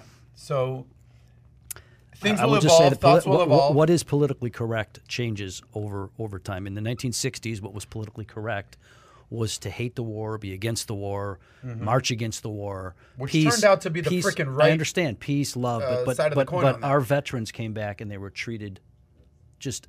It was embarrassing. they were spit embarrassing on. I think it's horrible. unbelievable. Horrible. So embarrassing. It almost makes me want to cry. I mean, it is so embarrassing the way Yeah. we treated our veterans, and that's what was politically correct. That's messed up. And it's just it, it, it and it and it, nowadays you thank them for their service. Even Vietnam vets, you go back and say, you know, my God, you really you went. A lot of people Yeah. didn't go. They went to Canada. They got some sort of bone spur or whatever. Everybody's got an excuse. Mm-hmm. Yep. My point is that political correctness changes. It's there's nothing. There's no immutable truth, and they act like, oh my God, this you, you, that's you can't say that. You can't do that. You you do that, you're going to get canceled. And you do. You do Mm-hmm. get canceled. People worry about being canceled. People worry about mistakes they've made. I don't believe that when people make mistakes, they should not be able to earn a living. I think they should pay the price for their mistakes, and they should be able to earn a living. I don't think you should cancel a comedian. I mean, I don't think you should cancel Louis C.K. for whatever he did. I don't think you should cancel Kevin Spacey for what he did. If he committed a crime, let him pay the price for the crime. But he's a great actor. Let him act.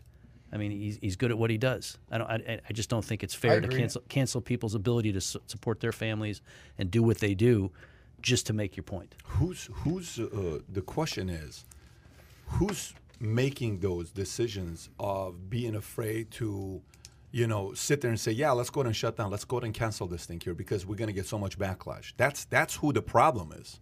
The problem is who's caving in. That who's caving. That's the problem. The That's problem correct. That's isn't the problem isn't complaining. That's been going on for thousands of years. Right. The problem is a kid comes complaining to dad and says, "You won't realize what the other one did." And oh my gosh, what did they do? Are you kidding me? The teacher said this. Let me call the teacher right now. They will never talk to my son like this ever again. Like hypothetically, right? You're right. So it's the parents that's the fault, not the complainer. I think the complainer's never going to go I think away. we've we been fast conditioned. We, we, we have been conditioned to become offended by just about everything, and it's just annoying as hell. That- the only thing that offends me, really, truly offends me, or upsets me about, is when someone gets offended or upset or triggered about something that's not worth getting triggered about. That's that's what offends me. Like, what do you get over it? Give me a break. I mean, you see all these sports teams changing their names. They're caving to cancel culture, if you will. I mean, the Washington Redskins. I mean, you heard what happened. Of course, he yeah. finally, you know, The- finally after, WFT. fin- finally after after all these years, uh, you know, you, you, what's what Dan Snyder, I think his name Yep. is. He finally did you hear his speech when he changed when he decided he was? He said, "Yeah, you know, I, after all these years, I've been hearing pressure and pressure and pressure. Finally, we don't want to, you know, we don't want to offend anybody anymore. So, moving forward, starting Monday, the Washington Redskins are now just going to be known as the Redskins."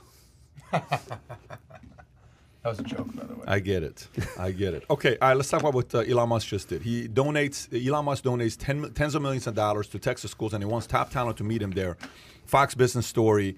He's given back to Cameron County, Texas, home of the aerospace companies Boca Chica launch, launch site, and a nearby city of Brownsville, which we have an office there. Musk announced on Twitter that he would be donating $20 million to schools uh, in the county, another $10 million to Brownsville for a downtown revitalization. The announcement comes after Musk recently expressed uh, uh, interest in incorporating Boca Chica Village into a city called Starbase. Musk encourages followers to, uh, in a separate tweet on Tuesday to please consider moving to Starbase or Greater Brownsville South Padre area in Texas and encourage friends to do so. He added SpaceX hiring needs for engineers, technicians, builders, and essential support personnel of all kinds are growing rapidly. Starbase will grow by several thousand people over the next year or two. What do you think about that?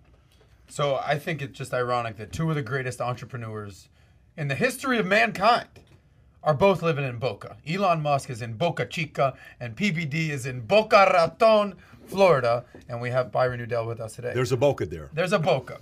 So, um, and then uh, obviously a lot of people want me to cállate la boca. That's a shout out to Vanessa speaking my Spanish and Sam, shut I your mouth, Saz. What's your point?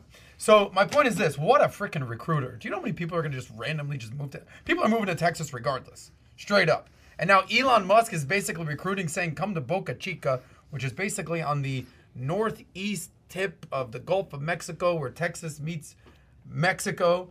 Um, sure, it's a lovely area if, if that's where uh, Elon Musk decided to set up camp. But he is recruiting people. He's recruiting people for high-paying jobs and to live in a nice neighborhood. I think he's gonna um, completely change the landscape of that town. And what a neighbor to have, Elon Musk shooting rockets, and just. Uh, I think he's gonna. Hey, what are you doing today? Yeah. Here you going and say, bam! Yeah. What was that all about? I was just shooting a rocket this morning. I don't like it. Here's a hundred. Can you tell us in the morning. Yeah. next time you're doing it? Yeah, I'll give you a warning. Yeah. I just think that uh, that that that Starbase is this new town or whatever it's called in Boca Chica Village is the new place to be, and everyone is moving Can you to pull Boca. up the picture of Boca Chica Village Yeah. so the rest of us can see it? Go ahead, Byron. Did you have something to say about this? Well, listen, Elon Musk is a beast. Everybody knows he's a Yep. beast. He can make a difference anywhere and anyhow, any how and anywhere and how, he- however he wants to do it, he can make a difference. The question is, is this move? uh, This is the move you're talking about. Where that made it to our news transom here at at, at PBD. Um, is this a philanthropic move or is this just genius marketing? all the above. Here's a here's a Is it question. really though. Let- Let, me, let me tell you what. Let me tell you how I process this. I process in a, in a complete different way. Here's how I process it. Uh, uh, are we going in the direction where people are going to find uh, cities like Boca Chica that no one's ever heard of except for people that live close to Brownsville, and they're going to create their own community and invite people over? Is that what's going to happen next? Maybe. Is it going to happen? Is, are we going in the phase of, hey, if you're a fan of XYZ, I'm creating a community in this area. I'm going to put $50 million into it. Move yourself over here. If you believe in my way of thinking, let's get a few thousand people to live here. I actually love that idea. I, I love, love what it he's too. doing. Love it. The, the, uh, the, you know what comes to mind? What's One of my favorite movies ever. If you build it, they will come. They are Field coming. of Dreams. And Elon Musk, shout out to Kevin Costner. Would you buy property around that area though? I mean, because if, if people are going to flock there, that could be an investment. You have to realize a Oh, lot of Kai, these like your things, a at. lot of these things could flop because Elon Musk. The one thing about him is he changes his mind very often. So one minute he's one thing, another minute he's something. So sometimes he's playing, sometimes he's toying with ideas. But putting twenty million dollars and ten million dollars, he's probably not toying with it. I guarantee you, already the land sales in that area is going crazy. Oh, And, Twenty million uh, dollars. I mean, to him, is like a round. It's $20 million not even a like rounding five error. bucks Pocket to the change. average It doesn't mean Yeah. a thing. I mean, if, if this if it gets it on our transom and it gets it on the news and people hear about it, he's going to help him Yeah, help his cause. exactly. I'm not sure a- this is a philanthropic move. This is this Well, is a not- brilliant it- marketing it- move. I don't think it's philanthropic. No, it's not philanthropic. I think He's it's setting just up business. purely he's has putting an incentive there. to recruit people over there. I know, Yes. but the first the first line, Elon Musk is giving back to Cameron County, Texas, home of aerospace company. He- He's going to announce he's been donating twenty million dollars to schools and ten million for downtown revitalization. It sounds philanthropic. Yeah, it's, but I don't take it that way. But I get what you're saying. I'm just saying, I mean, I'm looking at it for what saying. it is. There's a part of for it that folks is, I like guess, you who want philanthropic, but technical way described, you're right. But I think he's just trying to say, come on down. I want some killer talent to be living here. Pat, Absolutely. just do me one favor. And you know how much I love Addison. But Boca, I think we're, we're good right now. Let's not go to Boca Chica. Let's stay right here. No, what'd be funny is all, all of a sudden we go, we live in like a city 95 miles west of here where only 200 people live and we turn that into Yeah. Valuetainmentville. Wow. Okay. And we create a city and we recruit Well, five, I ten mean- thousand people. Then we all live together. Well, 95 miles west of here, you're talking about Naples, Florida. And it's What Was it 95 miles west of Yeah, pretty it- I don't think it's 95 miles west How of many here. miles?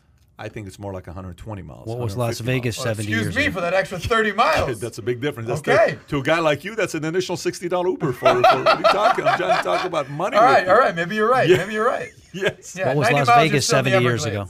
Seventy years ago. Yeah. Nothing. Nothing. Exactly. Dirt. That's Due actually an amazing point by Byron Udell right there. 70 years ago, Vegas was nothing. And look at it now. And 70 years ago, Detroit Was everything It was Motown, was the richest city in the country. in the world. the Paris of the Midwest. Yeah, the Paris of the Midwest, and and then So- uh, they screwed the whole Things thing up. change. Okay, all right. So we'll see what's going to happen there next. Let's get into taxes. I think it's time we get into taxes. Oh, love it. I think it is time we talk about taxes, especially after it was finally introduced, on what's going to happen. And hopefully, our buddy Byron is going to give us a course, or maybe give a course to uh, Adam on how taxes works. What page are we on? Page four. Here we go. Okay. Four, five, and six. Yep, There's four, five, and tax six. We got a lot of reading to do, so just stay with me here. Taxes. 82 unions and liberal groups urge Biden to go bigger on tax hikes and hold the wealthy accountable. Business Insider story. President Joe Biden has unveiled his first part of his first of his multi-trillion dollar infrastructure proposal which could end up being 8 eh, which, could end up being 3.5 trillion dollars in tax hikes. 82 national organizations led by Americans for Fair Ta- Tax Fairness sent a letter to Biden and Vice President Harris commending the administration efforts to raise taxes on the wealthiest Americans and encouraging the president to go further, right? So they're kind of pitching and saying that we got to this is not enough. We got to go higher. So corporate taxes they're going to lift it from 21% today to 28%. That's what they're talking about. Yep, restored state level taxes back to 2009 levels, meaning that still only the richest 0.59 of states would get taxed. Return the top tax marginal rate on the highest incomes to 39.6 from 37 today.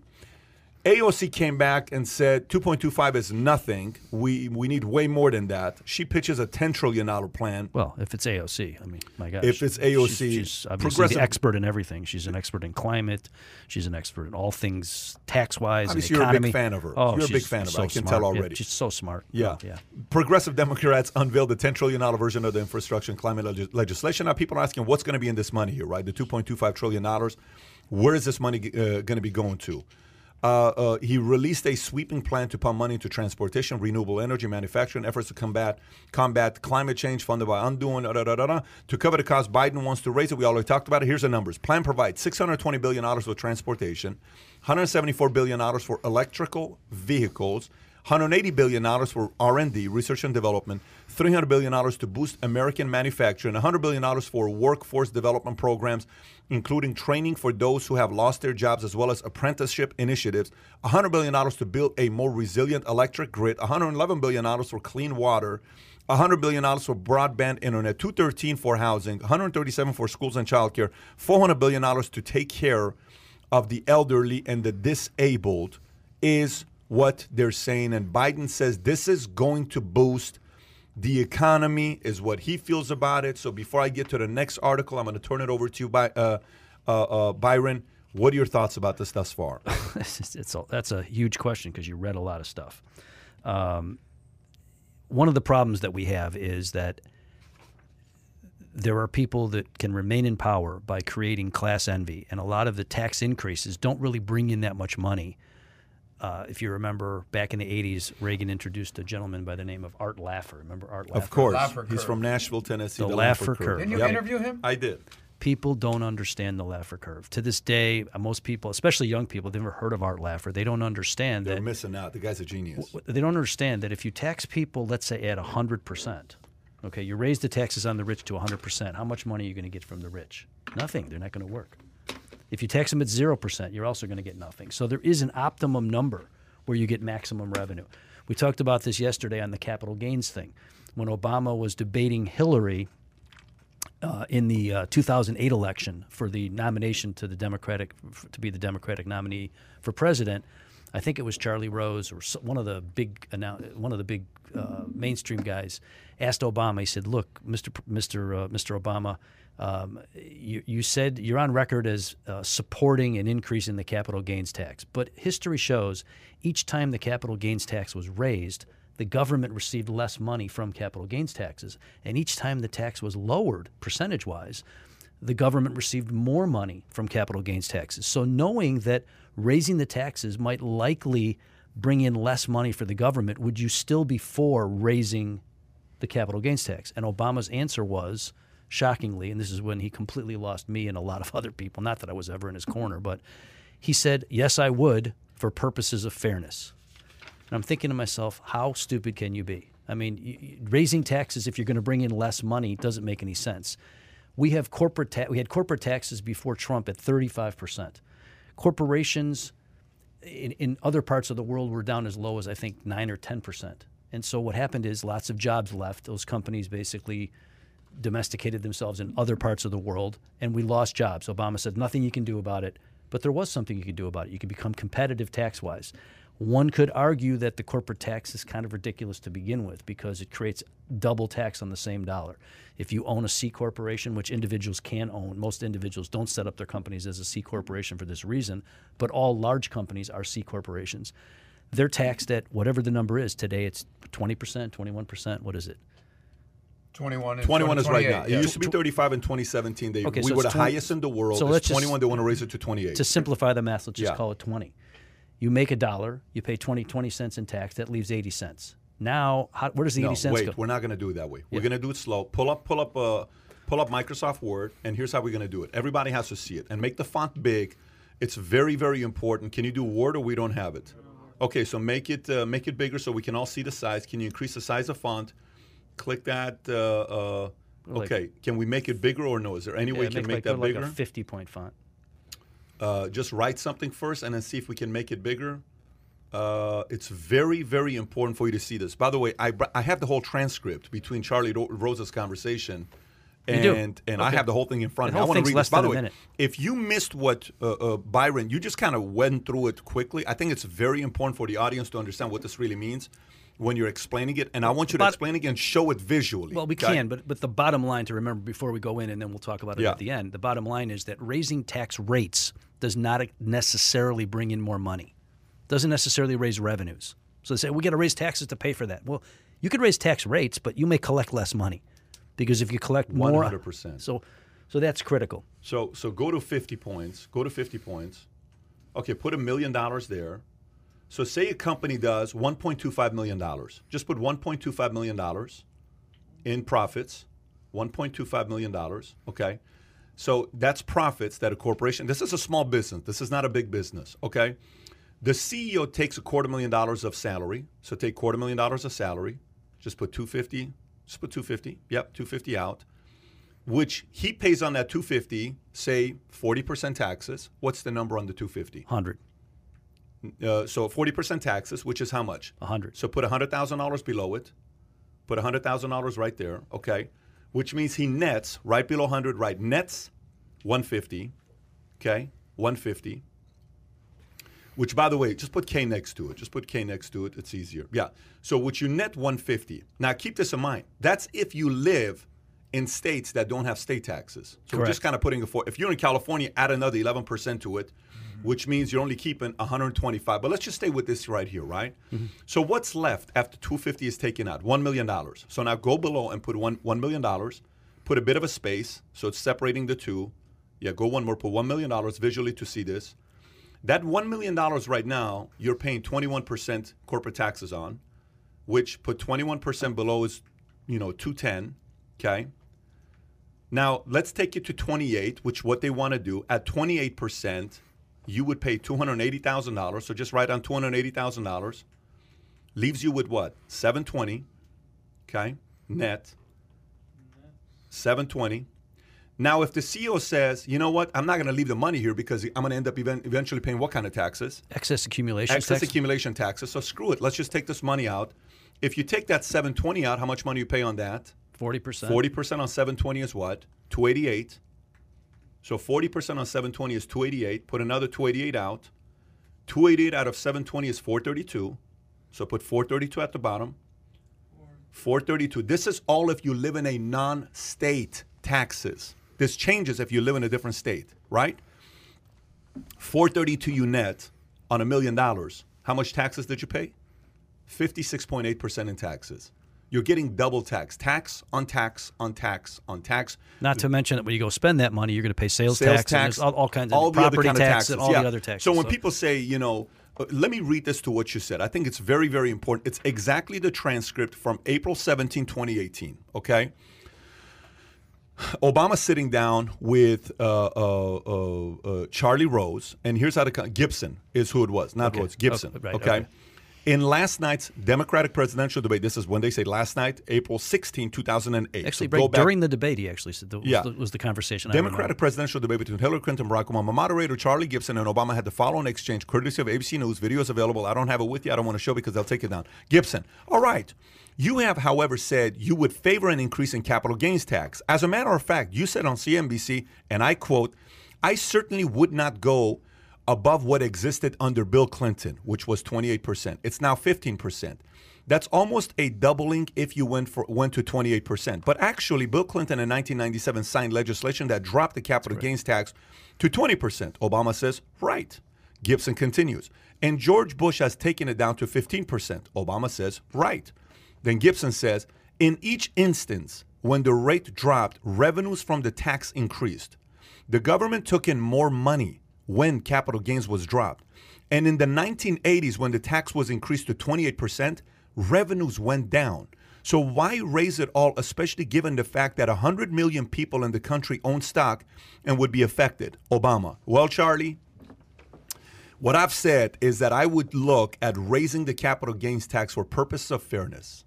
We saw an article today which showed that the top 50 hedge fund managers made 29 billion dollars last year. 29 billion for 50 individuals, and part of that was uh, uh, what has happened is that those who are able to work the stock market and amass huge huge fortunes on capital gains are paying a lower tax rate than the secretaries. That's not fair.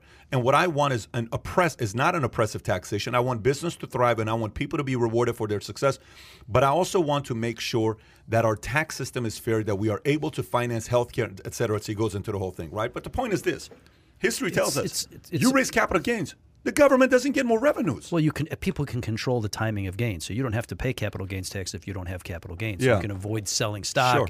and uh, people You're control it. discouraging me. So, That's- like for example, correct. if this is going to pass in 2022, what do you think is going to happen in 2021? Everyone's going to sell their That's stocks the immediately. point. And then what do you think people do in 2022, 2023, 2024 hold on. until somebody Just gets hold on to it. Just hold on to it. So what happens to commerce? The potential. Well, I don't know how, how it affects commerce. I can just say that the bottom line is it's it's about it's it's an, there should be an argument for effectiveness versus what feels good, and, and it's about making things sound fair and, and punishing people for achievement and everything else to make everything equal to equal equalize tax rates doesn't make any sense. It's all about generating revenue. It's the same thing when you talk about. Um, in the military, there. I mean, what you've got now is you've got people running it that think the most important thing is you have to have diversity of skin color. Okay, diversity of thought, diversity of capability. That's one thing, but it's all about effectiveness. If if that brings, if that makes us more effective as a fighting force, that's great. But if it doesn't, let's not do it. It's not about trying to make it look pretty. It's all about making it be effective. And I think the tax system should be effective. Uh, we we were going to talk about a state. They're talking about state taxes going up. Estate taxes have never generated any significant revenue, and in fact, even corporate taxes generate less than 10% of the revenue from income or corporate taxes. It's not the main source of revenue. So why would you want to become uncompetitive here, make our tax rate higher relative to other countries of the world, and have companies decide, hey, where are we going to set up shop? We got a new startup. Should we incorporate in Ireland or should we incorporate here in the U.S.? Well, in the U.S., we're going to get punished and tortured with all kinds of regulations and OSHA and unions and all this other. Stuff. Let's go someplace where they're more friendly to business. I see no reason why we would not want to attract more jobs, but you've got our country was invented by geniuses and it is now run by idiots. By the way, on top of that, just check this out. Here's the other part. Let's not forget: U.S. companies operating abroad who are paying uh, uh, nothing abroad are currently paying a 10.5 percent minimum tax to the U.S. Right? These are companies that are operating abroad. The Biden plan would raise that from 10.5 to 21 percent, Doubling it. doubling it. Yes. Which, just so you know, there's a part of that I don't have a problem with because I want the jobs to be more here, but still, 10.5 to 21 is still a big number. On top of all the other proposal, the Biden plan imposes a 15 percent tax on financial statement income of companies if they don't otherwise pay that much. So this tax thing isn't. But again, as- that's at the corporate level. that's at the corporate It's level. at the corporate level, and then So- any any of the profits of that, that company, which go to the shareholders, which are everybody out there, we're all Yeah. shareholders in something. That's going. Your, every dollar that comes to you has already been taxed, and now you're going to be taxed on it again. It's double taxation. I have no idea how that ever was invented, but it was. Adam. Well, I th- this is one of those topics, especially when it comes to corporate tax, that I you got- two ears for a reason. I'm doing a lot of learning. I'm doing a lot of listening, and I appreciate some of your perspective that we shared yesterday on the whiteboard. Um, so I, I'm learning now. You the the part that Pat that you said that you agreed with. I'm going to make a metaphor here, but is it the part that you said U.S. companies operating abroad who are paying nothing abroad pay a 10.5 minimum tax to the U.S. Biden would raise that to 10.5 10.5 minimum to 21%. 21, which is doubling Is this kind of like that tourist tax you talked about with Florida No, this a is couple what podcasts this is, ago. this is what Trump did. Trump went to people, businesses who had their money offshore, and said, "What? One time you bring your money, you're going to pay minimal amount to bring your money to U.S. Right? One time." And if you bring your plants over here, Trump was trying to bring plants to do business in U.S. Don't forget, Trump was threatening businesses that if you're doing business out of the country, he's he was planning on making it very difficult for you because he wanted everything to be what made in USA, made in America. That's what Trump wanted to do. So I don't, I understand where he's going with this part. America first versus America, last. Sure, and I understand that part. I understand if you're doing a tax to say, bring your money here, bring your business here, Do bring business it to here. America. Bring Sure. your jobs here. I would give an incentive rather than, you know, uh, uh, you know, taking a route of bring it here, and I'm still going to tax you more if you bring it here. Business is going to say, dude, I'm not bringing it to U.S. because it seems like the more I bring it to U.S., yeah, I'm not going to bring it to U.S. So when they say, well, all, I watched the MSNBC, uh, I was watching MSNBC on the reaction to this taxes.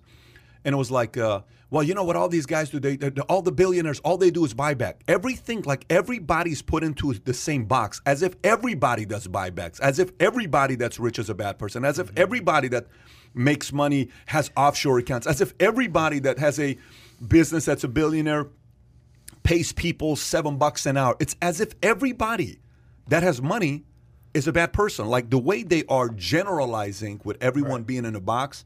You know, But there's a they lot don't of people that understand are, the math. They're not good at math. They don't understand the math well, problem. that's if you why took when all you the money, explained this, when you explained this yesterday, here's Adam. Adam's not a guy that's sitting on fifty thousand dollars in the bank. Adam's got money. Okay, Adam's done well for himself in the last you know fifteen years. He's made a name for himself. He's one of the best at what he does. He's not just a regular guy. When people think about that specific product that he sells, they know this guy's name. You even Adam was like, I don't think this is fair. So think about it. Even Adam yesterday said, I don't think this is fair. So you got a corporate tax rate. I'm going to pay 28, and then if I take the rest, I'm going to pay 40. You're taxing me at 58, 59%. If you add another 11% taxes, that's 69%. What the hell am I working for? well, you understand that in, in the 1950s, you know what the I was lit- literally just going to go here. I mean, you understand what the it's tax double rates- what it is now. I mean, double 90% Ninety percent. ninety percent, and anything over like two hundred grand, you Yeah. paid ninety Well, percent. your boy Reagan. Uh, and Reagan, Reagan was like, "Look, I, I'm paying ninety percent if I if I make another movie plus the, the, the California state tax." By the Yep. time he was done, he was paying ninety nine percent taxes. He says, "Why should I make another movie?" Well, the, the What's famous the story with Reagan was that he would only make two movies a year because he he would make a hundred grand a movie, and if you made anything over two hundred thousand dollars, you would pay ninety something percent taxes. So, he's like, why so, the so- frick so would that- I pay? That's an th- impediment to commerce. You don't want to punish Yeah. achievement. You don't want to punish a, a, a business who's got a printing company and he says, "Should I buy another printing press?" And should I double and I should double my jobs and everything else? Why why would I bother doing so if I take all the risk and if I win I don't get to keep most of the money? We're already paying over fifty percent on all the taxes. I mean, at what point? And I ask my lefty friends like, what? How much is too much? Mm-hmm. What number is just too much? And if you talk to AOC, she'll say ninety percent. That's what she says.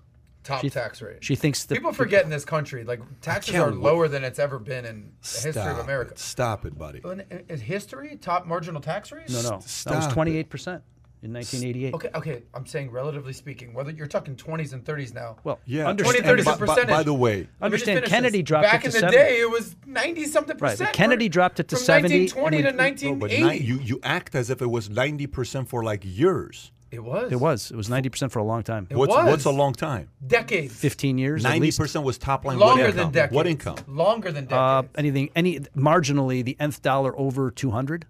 Nth dollar over two hundred was at what? Ninety percent. Yes, What, how, maybe it was four hundred. It might have been four hundred. so how did how did rich people take their monies out? What did they do? well, there was a lot of deductions and things like that, but they, you know, they played obviously figured out ways to not They're show going income. to. There's no way in the world. I mean, it's not Yeah. like Kai, that strategy is going to work. Check what I just sent you. We should pull this up. Ninety percent for people above two hundred for decades. Yes. What year was this, and who was president? Uh, well, it was all through the fi- all through the fifties, everything. all through the fifties and part of the forties for sure. I mean, you know, What was the common sense behind this? um, I don't think there was What any was the common logic s- behind it? Well, they the, the tax code has always Here been you go. complex. Check this out. Ninety-one percent go down. Started. down to see. Started in the fifties. Okay. No, not actually fifties. If the you go to the thirties, no thirties. You got eighty percent. Okay, so you got Yes. eighty went this to is, ninety-four. This is when the war was going on. So it started in World so War till, II. So 63 it was at 91%. So you're talking about a 25 year 90% top line. Now, what was top line? Tell me what top line was. Like the, the number that you had to make. I can tell you that that in Keep going up. See if they showed on the bottom what top line was in. Go go put up 1990, 1963 uh, top marginal rate income. See if anything comes up. Go ahead. You were saying 1980. in 1980. 1980, I believe it was 400 grand, and you, you paid 70 percent in 1980 on everything over 400 grand. so people for this, this was my point, Pat. Plus People your state forget- tax. wh- Right now, whether it's 21% or 28% or 30 or 30, 40% even, people forget that it was as much as 70, 80, 90% for decades in this country.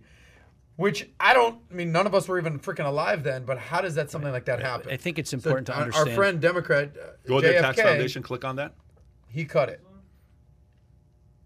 Democrat cut it. John F. Kennedy he, cut it. Can he would not believe be a? Democrat today. He'd be a moderate. He'd be a No, Joe he would Manchin be a Republican. Democrat. Republican. The tax rate. Uh, the rates from 1950 to 2000. 1950, top of 91% richest taxpayer claimed roughly equivalent amounts of entrepreneur income and claimed equal amounts of wage income and entrepreneur income in terms of business passive. Okay, got it. Over the next 30 years, as high as tax persist, the percentage of entrepreneur income claimed by the rich dropped from roughly 35% in 1950, 7.8 in 1981. The likely cause was the gulf between the top individual tax rate and corporate tax rate. During the 1950s, the top tax rate on traditional C corporations was 52% and some 39% lower. 39 points lower than top individual tax income. Kennedy's tax cut in 1963 lowered the top so rate to 70% and the corporate 48%. So very, Kai, go a little bit higher for me to see the bottom right here. Go ahead. Yeah, right there. Keep going. I'm listening to you. Go ahead. Go What's ahead, really important is to understand that no matter what the top tax rate is, and this is a nominal number, okay, it's just there's a number there. The way people behave and what they actually pay doesn't necessarily match this. So in years where it was 90%, if you took a guy who made $10 million, say, how much money did you pay in tax last year? He wasn't paying $9 million in tax if he made $10 million. He had all kinds of deductions. He could deduct his, his mm-hmm. yacht. He could deduct this. And Well, it's he figured- marginal tax rates. I'm just you- I'm just saying there was all kinds of ways. So the effective tax rate is really what you need to look at, not the actual marginal marginal rate. My point is, th- what makes sense is to structure the tax structure so it brings in the most revenue. That's not necessarily by raising rates. Mm-hmm. That- It's there's no static analysis. You have to do dynamic analysis. They make a, a really really weak effort to do dynamic analysis when they change tax rates. You got people like AOC, who's an expert at. Two years ago, she was an expert at making bar drinks as a bartender, and now she's she's she's an going. Keep economist. going. It's insane that she thinks she knows. Oh, we need to do this. We need to do that. I mean, I, how could she know any of this? I mean, she's been there 20 minutes. What does she run? I mean, she was a, she was making. You know, you know what I wonder during that time. What I wonder is how many companies were founded during that time. I, w- I, I would love to sit down. Well, I mean, started You know what? the you know what? Make 80s a were- note. Make a note. Let's bring on Arthur Laffer on. That would be great. It's been about four years since we had him on. Would love Let's to- bring Arthur Laffer on. Do you want to join I that would if love bring to him on? join. So why don't I we would. do and see if we can do a group of four? So it's the four of us with Laffer. Let's get him out here. I don't know if he's traveling or not. He's in Nashville, Tennessee. If not, maybe we'll call him up. Maybe we'll call him up and we'll do a call in with him, with uh, Arthur Laffer. Yeah, I, in I the just 80s, when, again, the, we went into the 80s in 1980 with a 70% marginal rate plus whatever the California, Minnesota, New York crazy state taxes were. Mm-hmm. Crazy high taxes, horrible economy. We came out of the 80s with a 28% tax rate, okay? And the economy was booming and it boomed all the way through the 90s. Clinton raised taxes, okay, because he could get away with it, not because not raising taxes wasn't what helped the economy in the 1980s in the 1990s. It was the fact that we lowered the taxes mm-hmm. and companies just started investing. Say, my God, I get to keep 72 cents of every dollar. I'm gonna I'm gonna put my money back in my companies. I mean, that made a lot This of sense. Is, you have no idea how much this is, uh, uh, t- Kai. This is the next how-to we're gonna do. We're gonna take a deep dive on taxes, history of taxes. I want every single article ever written on this. Oh, I want to read every single article written on this. Period. I don't care if it takes me 50 hours. Anything that we pull up, put a stack of articles. Historically, what happened with it? Let's go through every single one. Have our research guys start working on it ASAP. So, Pat, uh, you didn't know that taxes were No, this I knew high? it was ninety percent. What I didn't know, I didn't know the timeline. I thought it was less than a decade. I didn't know it was three decades that Yes. this thing went through. I thought it was a decade that it Yeah. went through because of World War II and you know World War, and we're trying It to was all collect the way money. through the 50s. Korean War. I totally Vietnam get that. War. No, I totally get the part that they had it, but I didn't know what the timeline was. I thought it was less than a decade, three Three decades. decades. Yeah, that's what's crazy. Uh, through The- the other thing is Republicans the and results. What were the results? What were the results of having it that way? I mean, what did it do? Because Well, there's you- no way to know unless you have two petri dishes of not doing it that way and doing it that way. I mean, unless you have two people, two two separate economies that are identical. is the incentive though? What what incentivizes somebody to really work their tails off to well, build you, something? you take away a lot of the incentive when the taxes are that high. But so so uh, What- so what then they did was they said, so look, you don't- if you- if what you was invest- innovation like? Well, if you invest in this, then you don't have to pay it. So rather than pay it, you say, if, I'm, if I don't, if I make this dollar and I don't do anything, I'm going to pay ninety percent I don't tax. believe that ninety percent is the ninety percent that you you, Yeah. you think it is. I think the viewer thinks it's like you make a hundred grand, you pay ninety thousand. No, you If you don't keep do anything- if you don't do anything, you got do a anything- million and one write-offs that they probably had at the time. So that ninety-one percent was probably like a forty percent tax. Well, this is Well, probably what the and this- we talk effective about the- tax rate is was lower again with individuals, even companies. My point is this that if you say if you make a million dollars and you keep it, you're going to pay nine hundred thousand dollars in tax. If or on, on the next million dollars, the nth million dollars. If you if you take that that million dollars and you invest and you buy another printing press, then you can deduct it, so you don't have to pay. So basically, deductions were worth a lot more nowadays. Oh, it's deductible. What do you mean deductible? Yeah, deductible because- I save because I save 30, you- 40 you- cents on the you dollar. know- it you know- still costs money. you- In the old days, if something was deductible, go it was almost go free. to go to corporate tax rate, history of corporate tax rate, and then go to history capital gains tax rate. Go to history corporate tax rate. Same exact thing you did. Do corporate and let's do yeah. Go ahead and pull it up. Oh, yeah, go perfect. So let's take a look at this. Go years. Does it show you years or no? Wow. Give Yeah, me I this. actually I actually looked at this yesterday, and in the 40s, 50s, 60s. Look at that. Ten it percent. was as mu- Nothing. what do you mean 10%? Corporate taxes were ten percent in, in the thirties, in the 30s, and then after World War II, the game 50s. changed, and it went up to as much as 50%. And then it goes well with a high. We've been the highest in the world for a long time. We have the highest corporate tax rate in and the yet world. it doesn't bring in that much now, money. Now go to capital gains history of capital gains taxes. Taxes, capital gains. Go ahead, click on that. But Let's see what comes can, up. can I just make a point Yeah, real go quick ahead. while you're doing this? Th- This is this is sort of look. Go back peop- and see if you can find the People are saying it's a socialism and Biden and Bernie, but people don't understand the history of taxes. It's been way higher than it is today. How much is too high? I mean, one percent is too high, but How it much is is what too it much? What's what's a number that Every- above above which it's unreasonable? Well, I mean, what's the state tax in Illinois? Five percent. Okay, what's the state tax in Florida and Texas? I've never paid back, state see tax in my life. I've only another lived in. Florida. So for me, one percent in state tax is too high. For you, five percent is fine because you'll stay there. I'm talking about federal income tax. okay, How much is too high? whatever your marginal tax bracket is. What are your? Fa- I mean, I don't No, know I what mean, the is- number is is. There's fifty no- percent too high? Look, everyone wants to keep their money, but Well, how much is too much? I don't know. how know. much is I reasonable? don't How much know should the the rich pay? Interesting. I don't know. Seventy percent too high? I- I- You're not gonna no- say there's no 70% 's number. too high? Yes, it is too high. Is This what- 60% but- too high? But that's goes go, goes back to my point. Is everyone wants to harp on taxes these days as if it's it's just something that just appeared because of socialist Bernie Sanders or because of Obama. Listen. this was something that was going on for I don't three think- to four Yeah, freaking but, but decades. I, I, I, I don't know. The, the only question I got is the following. You know, uh, uh, you see a parent who's like, "Where'd you to go? Where? do- Who's that? Where are you going? What are you doing?" Like overly hovering over the kids. Girl turns 18 years old. Dates 48 guys Peace within a three-year yeah. period. Like, dude, screw you. I'm dating the tattoo guy with you know tattoos on his forehead and drinks, ecstasy, partying. You can't say shit, and I'm living with him and I'm moving out with him. Say something, right? Okay. So we don't understand that for two decades, right? The consequence of being overbearing parent, right? We also don't understand the the consequence of taking away incentives for innovation and entrepreneurship. We started the segment. You talked about Walmart versus idiots or something. yeah, morons. Wal- Walmart versus morons. Um, government screws up just about everything it touches. Okay, it's incredibly ineffective. It's um, you know we hear about the nine hundred dollar toilet seats and the seven hundred dollar hammers and all. You know everything they do is very very inefficient. We talked about it yesterday. The Department of Education, billions and billions of dollars is spent on the Department of Education. This department did not exist when I was in kindergarten. There was no such thing as a Department of Education at the federal level, and yet we still got educated arguably better. Our test scores were actually better in those days than they are now. So they've accomplished nothing. You get the war on poverty. They've spent trillions of dollars trying to solve the poverty problem, and yet there are more people below the poverty line than there were when they started to try to help people that were in poverty. Listen, the solution is different. The solution is not hey, we're going to give you stuff and we're going to take from people who have it and give to people that don't have it to try to equalize things and to try to equalize outcomes. The answer is people understanding what the real message is. If you want, we all want to solve the problem. I don't want any children to be hungry. I mean, you know, I'm not, I'm not, there's no lack of compassion or empathy on my part. I just think the answer is to show them how to, you know, teach a man to fish rather than give him a fish. You know, he'll eat for a lifetime. Um, you, you've heard that saying.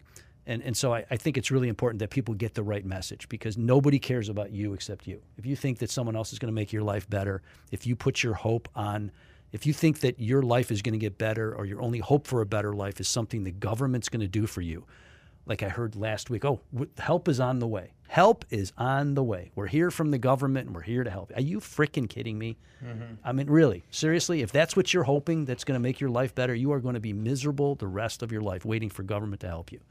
I mean, it's just not the answer. And so government's just gotten way, way too big, and now they have to figure out a way to fund it. We can't, we can't raise enough money in taxes. They can't. If they took hundred percent of the income of billionaires, and the billionaires didn't change their behavior and leave the country and go somewhere else, they just decided to pay it, bend over and just take it.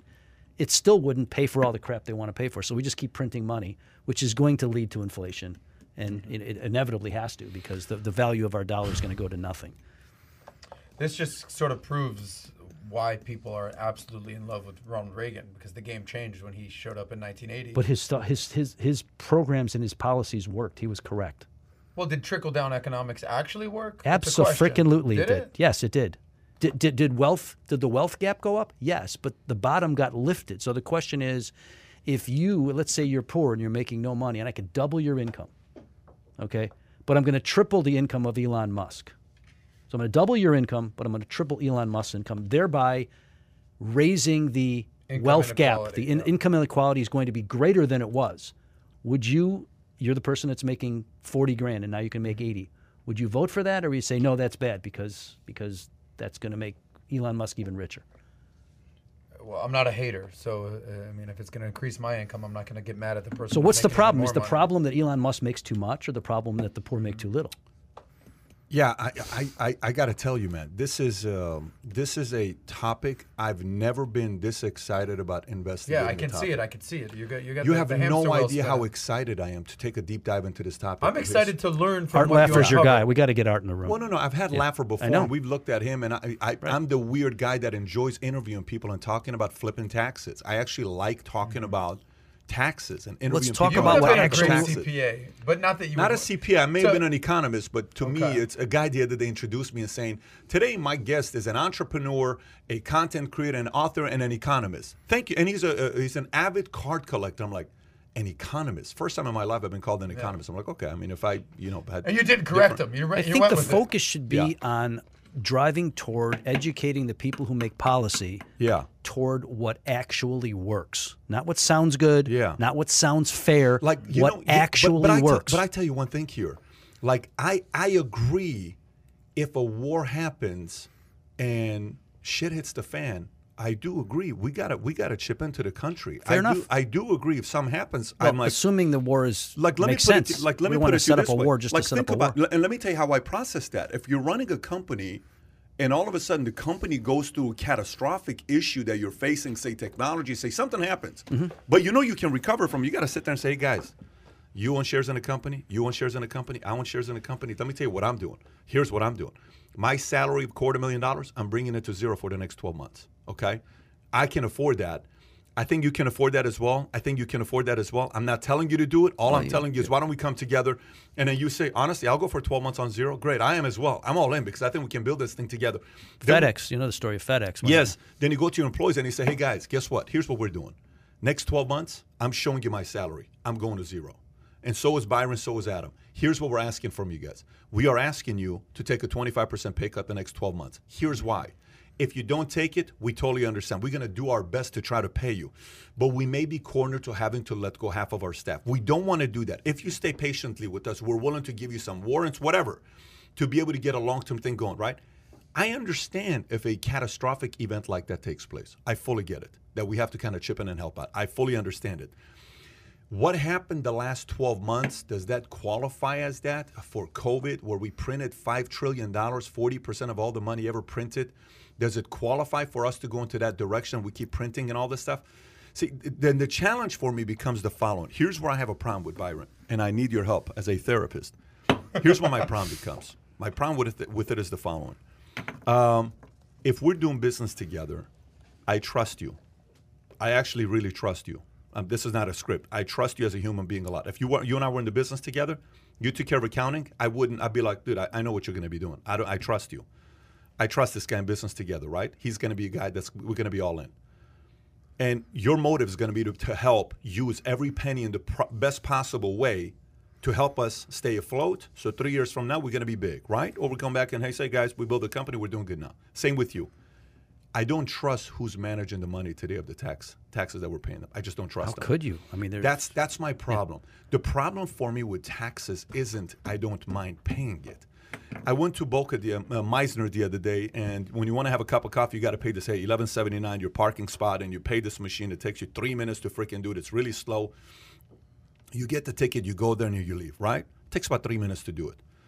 I made a video and I said, here's how taxes ought to be. Pay taxes for things you use. That parking space, I have no problem paying taxes for that because I'm about to use it. Well, ask the average person. Ask them to look, even just someone who makes 60, Yeah. 60 grand. Look at what they pay to the federal so government. honest to me. And you say, okay, well, I, I know I'm paying. What about school? Well, schools aren't have nothing to do with your federal Yeah. taxes. What about your fire department? That's not that's not federal taxes. Your police mm-hmm. department is not federal taxes. Your federal taxes go for the military. They go for roads and bridges. They they're you know keeping a stable currency. But I mean, think about what you pay and think about what you get. And the average person looks and says, this is a ripoff. And it's a ripoff because the government doesn't spend money efficiently. They're not good managers of money.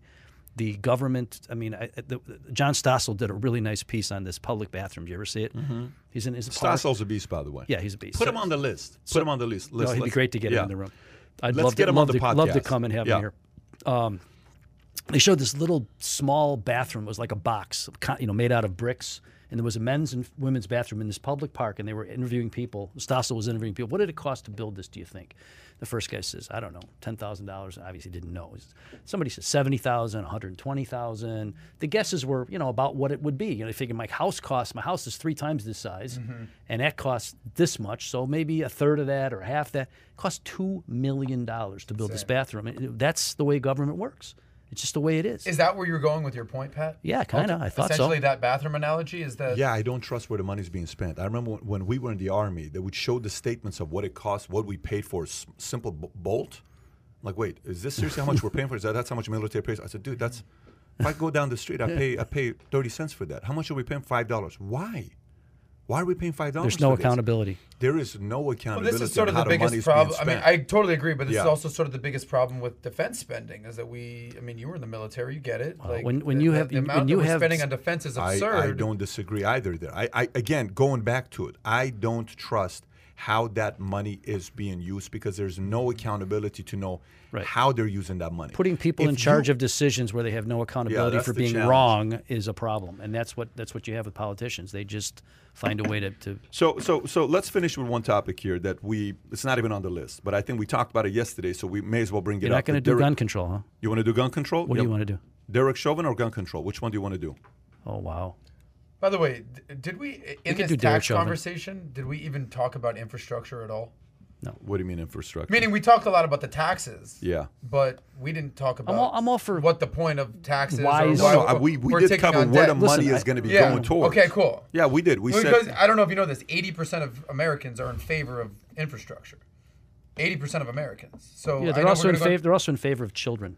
Are you not in? Fa- are you not? oh, okay, that's course- my point. just Are you not in favor in improving course- our of airports, course, our absolutely. roads, our, our tollways, Absolutely. our ports, our Absolutely. bridges? if I know where Yes. the money is going to, You I'm can okay bet with when the that. I'm government not, does I'm it, not even talking about screw it up. taxes. I'm just saying, look, you look at China, they're building railroads and they're high speed rails and, and But everything. they're doing it with lower taxes than what we're paying. They're doing it with they're they're, they're e- uh, uh, even this even, isn't even taxes, this is taking on more debt. yeah. I mean, if anything, I think that look, I I don't know if I've ever said this sentence in my life. I actually do agree with AOC here that two trillion dollars is not enough for this plan, especially, and, and that's over eight years. That's an over a long term plan, over a long over the long term. But we just fucking printed 1.9 trillion dollars and gave them out stimmy checks. to People making 75 grand, 150 Hang on a grand. second. Only ten percent of that went for that kind of stuff. Okay, but and more of it went el- elsewhere. However, all that was in one year, and we printed out That five was trillion bailing, dollars. bailing out failing what are you states and all kinds. though? Of, Are I'm just saying, saying that if- we did five, let's do ten. No, I'm saying that that was that was money that was. I'm just saying infrastructure in this She country. closed you on doing ten trillion dollars. That's not what I'm saying. That's not what I'm saying. But that, I'm saying even that's two trillion dollars is over. We eight just years. gave away two trillion dollars. We I just know. gave away nine hundred And billion. I'm saying I and don't we're agree with- ten trillion dollars. Hear me out now. Hear me out. I don't agree with this last stimulus package. Listen, we need to improve I our do infrastructure. think we do need it to improve has to be paid for, though. Where does the money come from? Okay, but well, We don't have the money. Apparently, debt right here. More debt. What story you want to go to? I'll leave it up to you to guess. Do you want to do Chauvin or do you want to go to uh, gun control? You choose. We can go to Chauvin. Okay, let's go to Chauvin. So Chauvin, here's what happened uh, with uh, Derek Chauvin. Last page. Let me go to it. Page nine. Here we go. Derek Chauvin trial is the biggest courtroom case of the streaming TVH CNN. From a media perspective, the trial of former Minneapolis police officer Derek Chauvin will be the biggest trial of streaming TVH. People will be watching on streaming TV services like Law and Crime, as well as TV networks like H- uh, HLN. Yeah, it's on 24 It's, It's on the on whole thing. 24 7. CNN.com will carry a live stream at all times. ABC will have a wall to wall coverage on it. ABC Live news streaming platform. CBS will make it available a feed that's uh, Minneapolis station. And the list goes on. Everybody's Reminiscent of this. OJ almost, the Exactly. last time this is an it. opportunity. Obviously, media is going to get a lot of eyeballs, and people, you know, traffic's coming to them. So, Listen, in a what- way, their their business model, they have the next story to go to. But what do you think is going to happen with them? Guilty? Will he be? Um, I, I don't know. I would say that the, the problem is that the average person saw what the media showed the average Eight person. minutes and 46 seconds. we saw it clearly looked like excessive force. It looked horrible. It looked like he killed this guy. The question, the people that, the average person doesn't necessarily understand the law in Minnesota. And in order to convict him of what they're charging him with, the question is, what do they need to prove beyond a reasonable doubt? And the question is, if they have to prove that he had the intent to kill George Floyd, I think that, that he has a good chance of getting off because I don't know that they can prove his intent. And I don't think he's. I don't think he planned it. I don't think he, when he was called to this scene, he says, "Oh, I have a chance." The other thing they haven't proven is any racism. Just because he's white and the other guy's black doesn't mean it's a racist event. Look like it looked racist. I mean, most people were completely appalled by it, as I was when I saw it. Everybody, how could you not be? I, I think there was universal agreement, which is what I don't understand is why there were all these protests. Nobody was defending Chauvin initially, but now that they're learning more, they're, they're, the, the autopsy showed that the choking wasn't necessarily the cause of death. And all you need is one juror. I mean, I'm a lawyer. I understand this. You, you, you, you just need one juror to say, I'm not 100% sure. And if you're not sure, you can't convict, just the way our system works. So I don't know what they have to prove. I, I don't know. I don't think they went for first degree murder, which probably would have required, hey, he had the absolute planned it and he intended to kill this guy. Do you think that Derek Chauvin intended to kill George Floyd? I don't know. I mean, I, Well, that's no. When he woke up that morning, I don't think he was like, "Let me go kill a guy." Yeah, Let, No, us just let's just go out and kill somebody, in the heat of the especially if he's the wrong color. I I don't th- think that's the way. I mean, di- listen, it was it was the depraved What thing. was to- the uh, what did the autopsy say? I think the autopsy said he had lethal amounts of a combination of two drugs, including fentanyl, in his system. And I, I believe there was also some evidence that came out that he had some fentanyl in his pocket or his hand when they were going to arrest him, and he put it in his mouth and ate that on top of what he was already high from all of the, the accounts that the witnesses said when he was in the store, and he you know, and he apparently passed a, a, a counterfeit bill and whatever. It all happened, and it happened very fast. I cannot imagine that he intended to kill him even as he was doing it because he knew that 15 people are on the sidewalks videoing the guy. He knows if he kills the guy, he's going to ruin his life. Like, why would he do this? He got wrapped up in the moment. I don't think he had the intent to kill.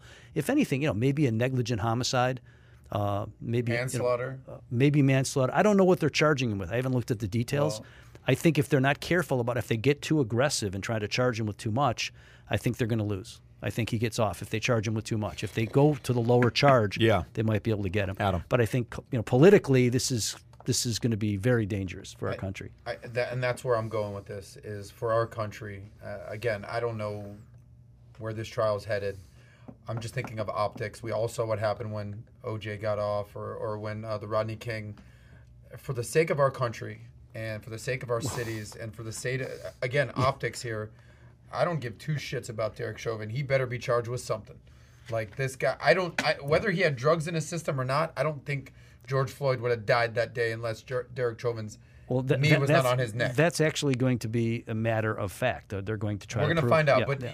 he either did or I'm, he I'm didn't. I'm thinking don't of. America. I don't. I charge this mother sucker with something. I- I- if you let this guy off, something you as think bad is going going to to get happen. charged? Do you think he's going to get charged? I hope so. You- mean, no, no, convicted? not hope so. Do you think Yes, he's going to get convicted? Yes, I do. Do you think he's going to yes. get convicted? I think more likely than not he will, but not necessarily because the facts show he should be convicted of what he's charged with. I think the jurors are going to weigh exactly what you're thinking, Sage. If we let this guy off, we're basically we're going to have blood on our hands. We're going to there's gonna be Yes. cities burning, people are going to get shot up, And, you might say you, you that's not and that's, that's, not, not, right. really that's not appropriate. that is not right. That's not the kinda way our system works. But again, I'm not defending this guy. This guy is not a good guy. You think But he's going to get off?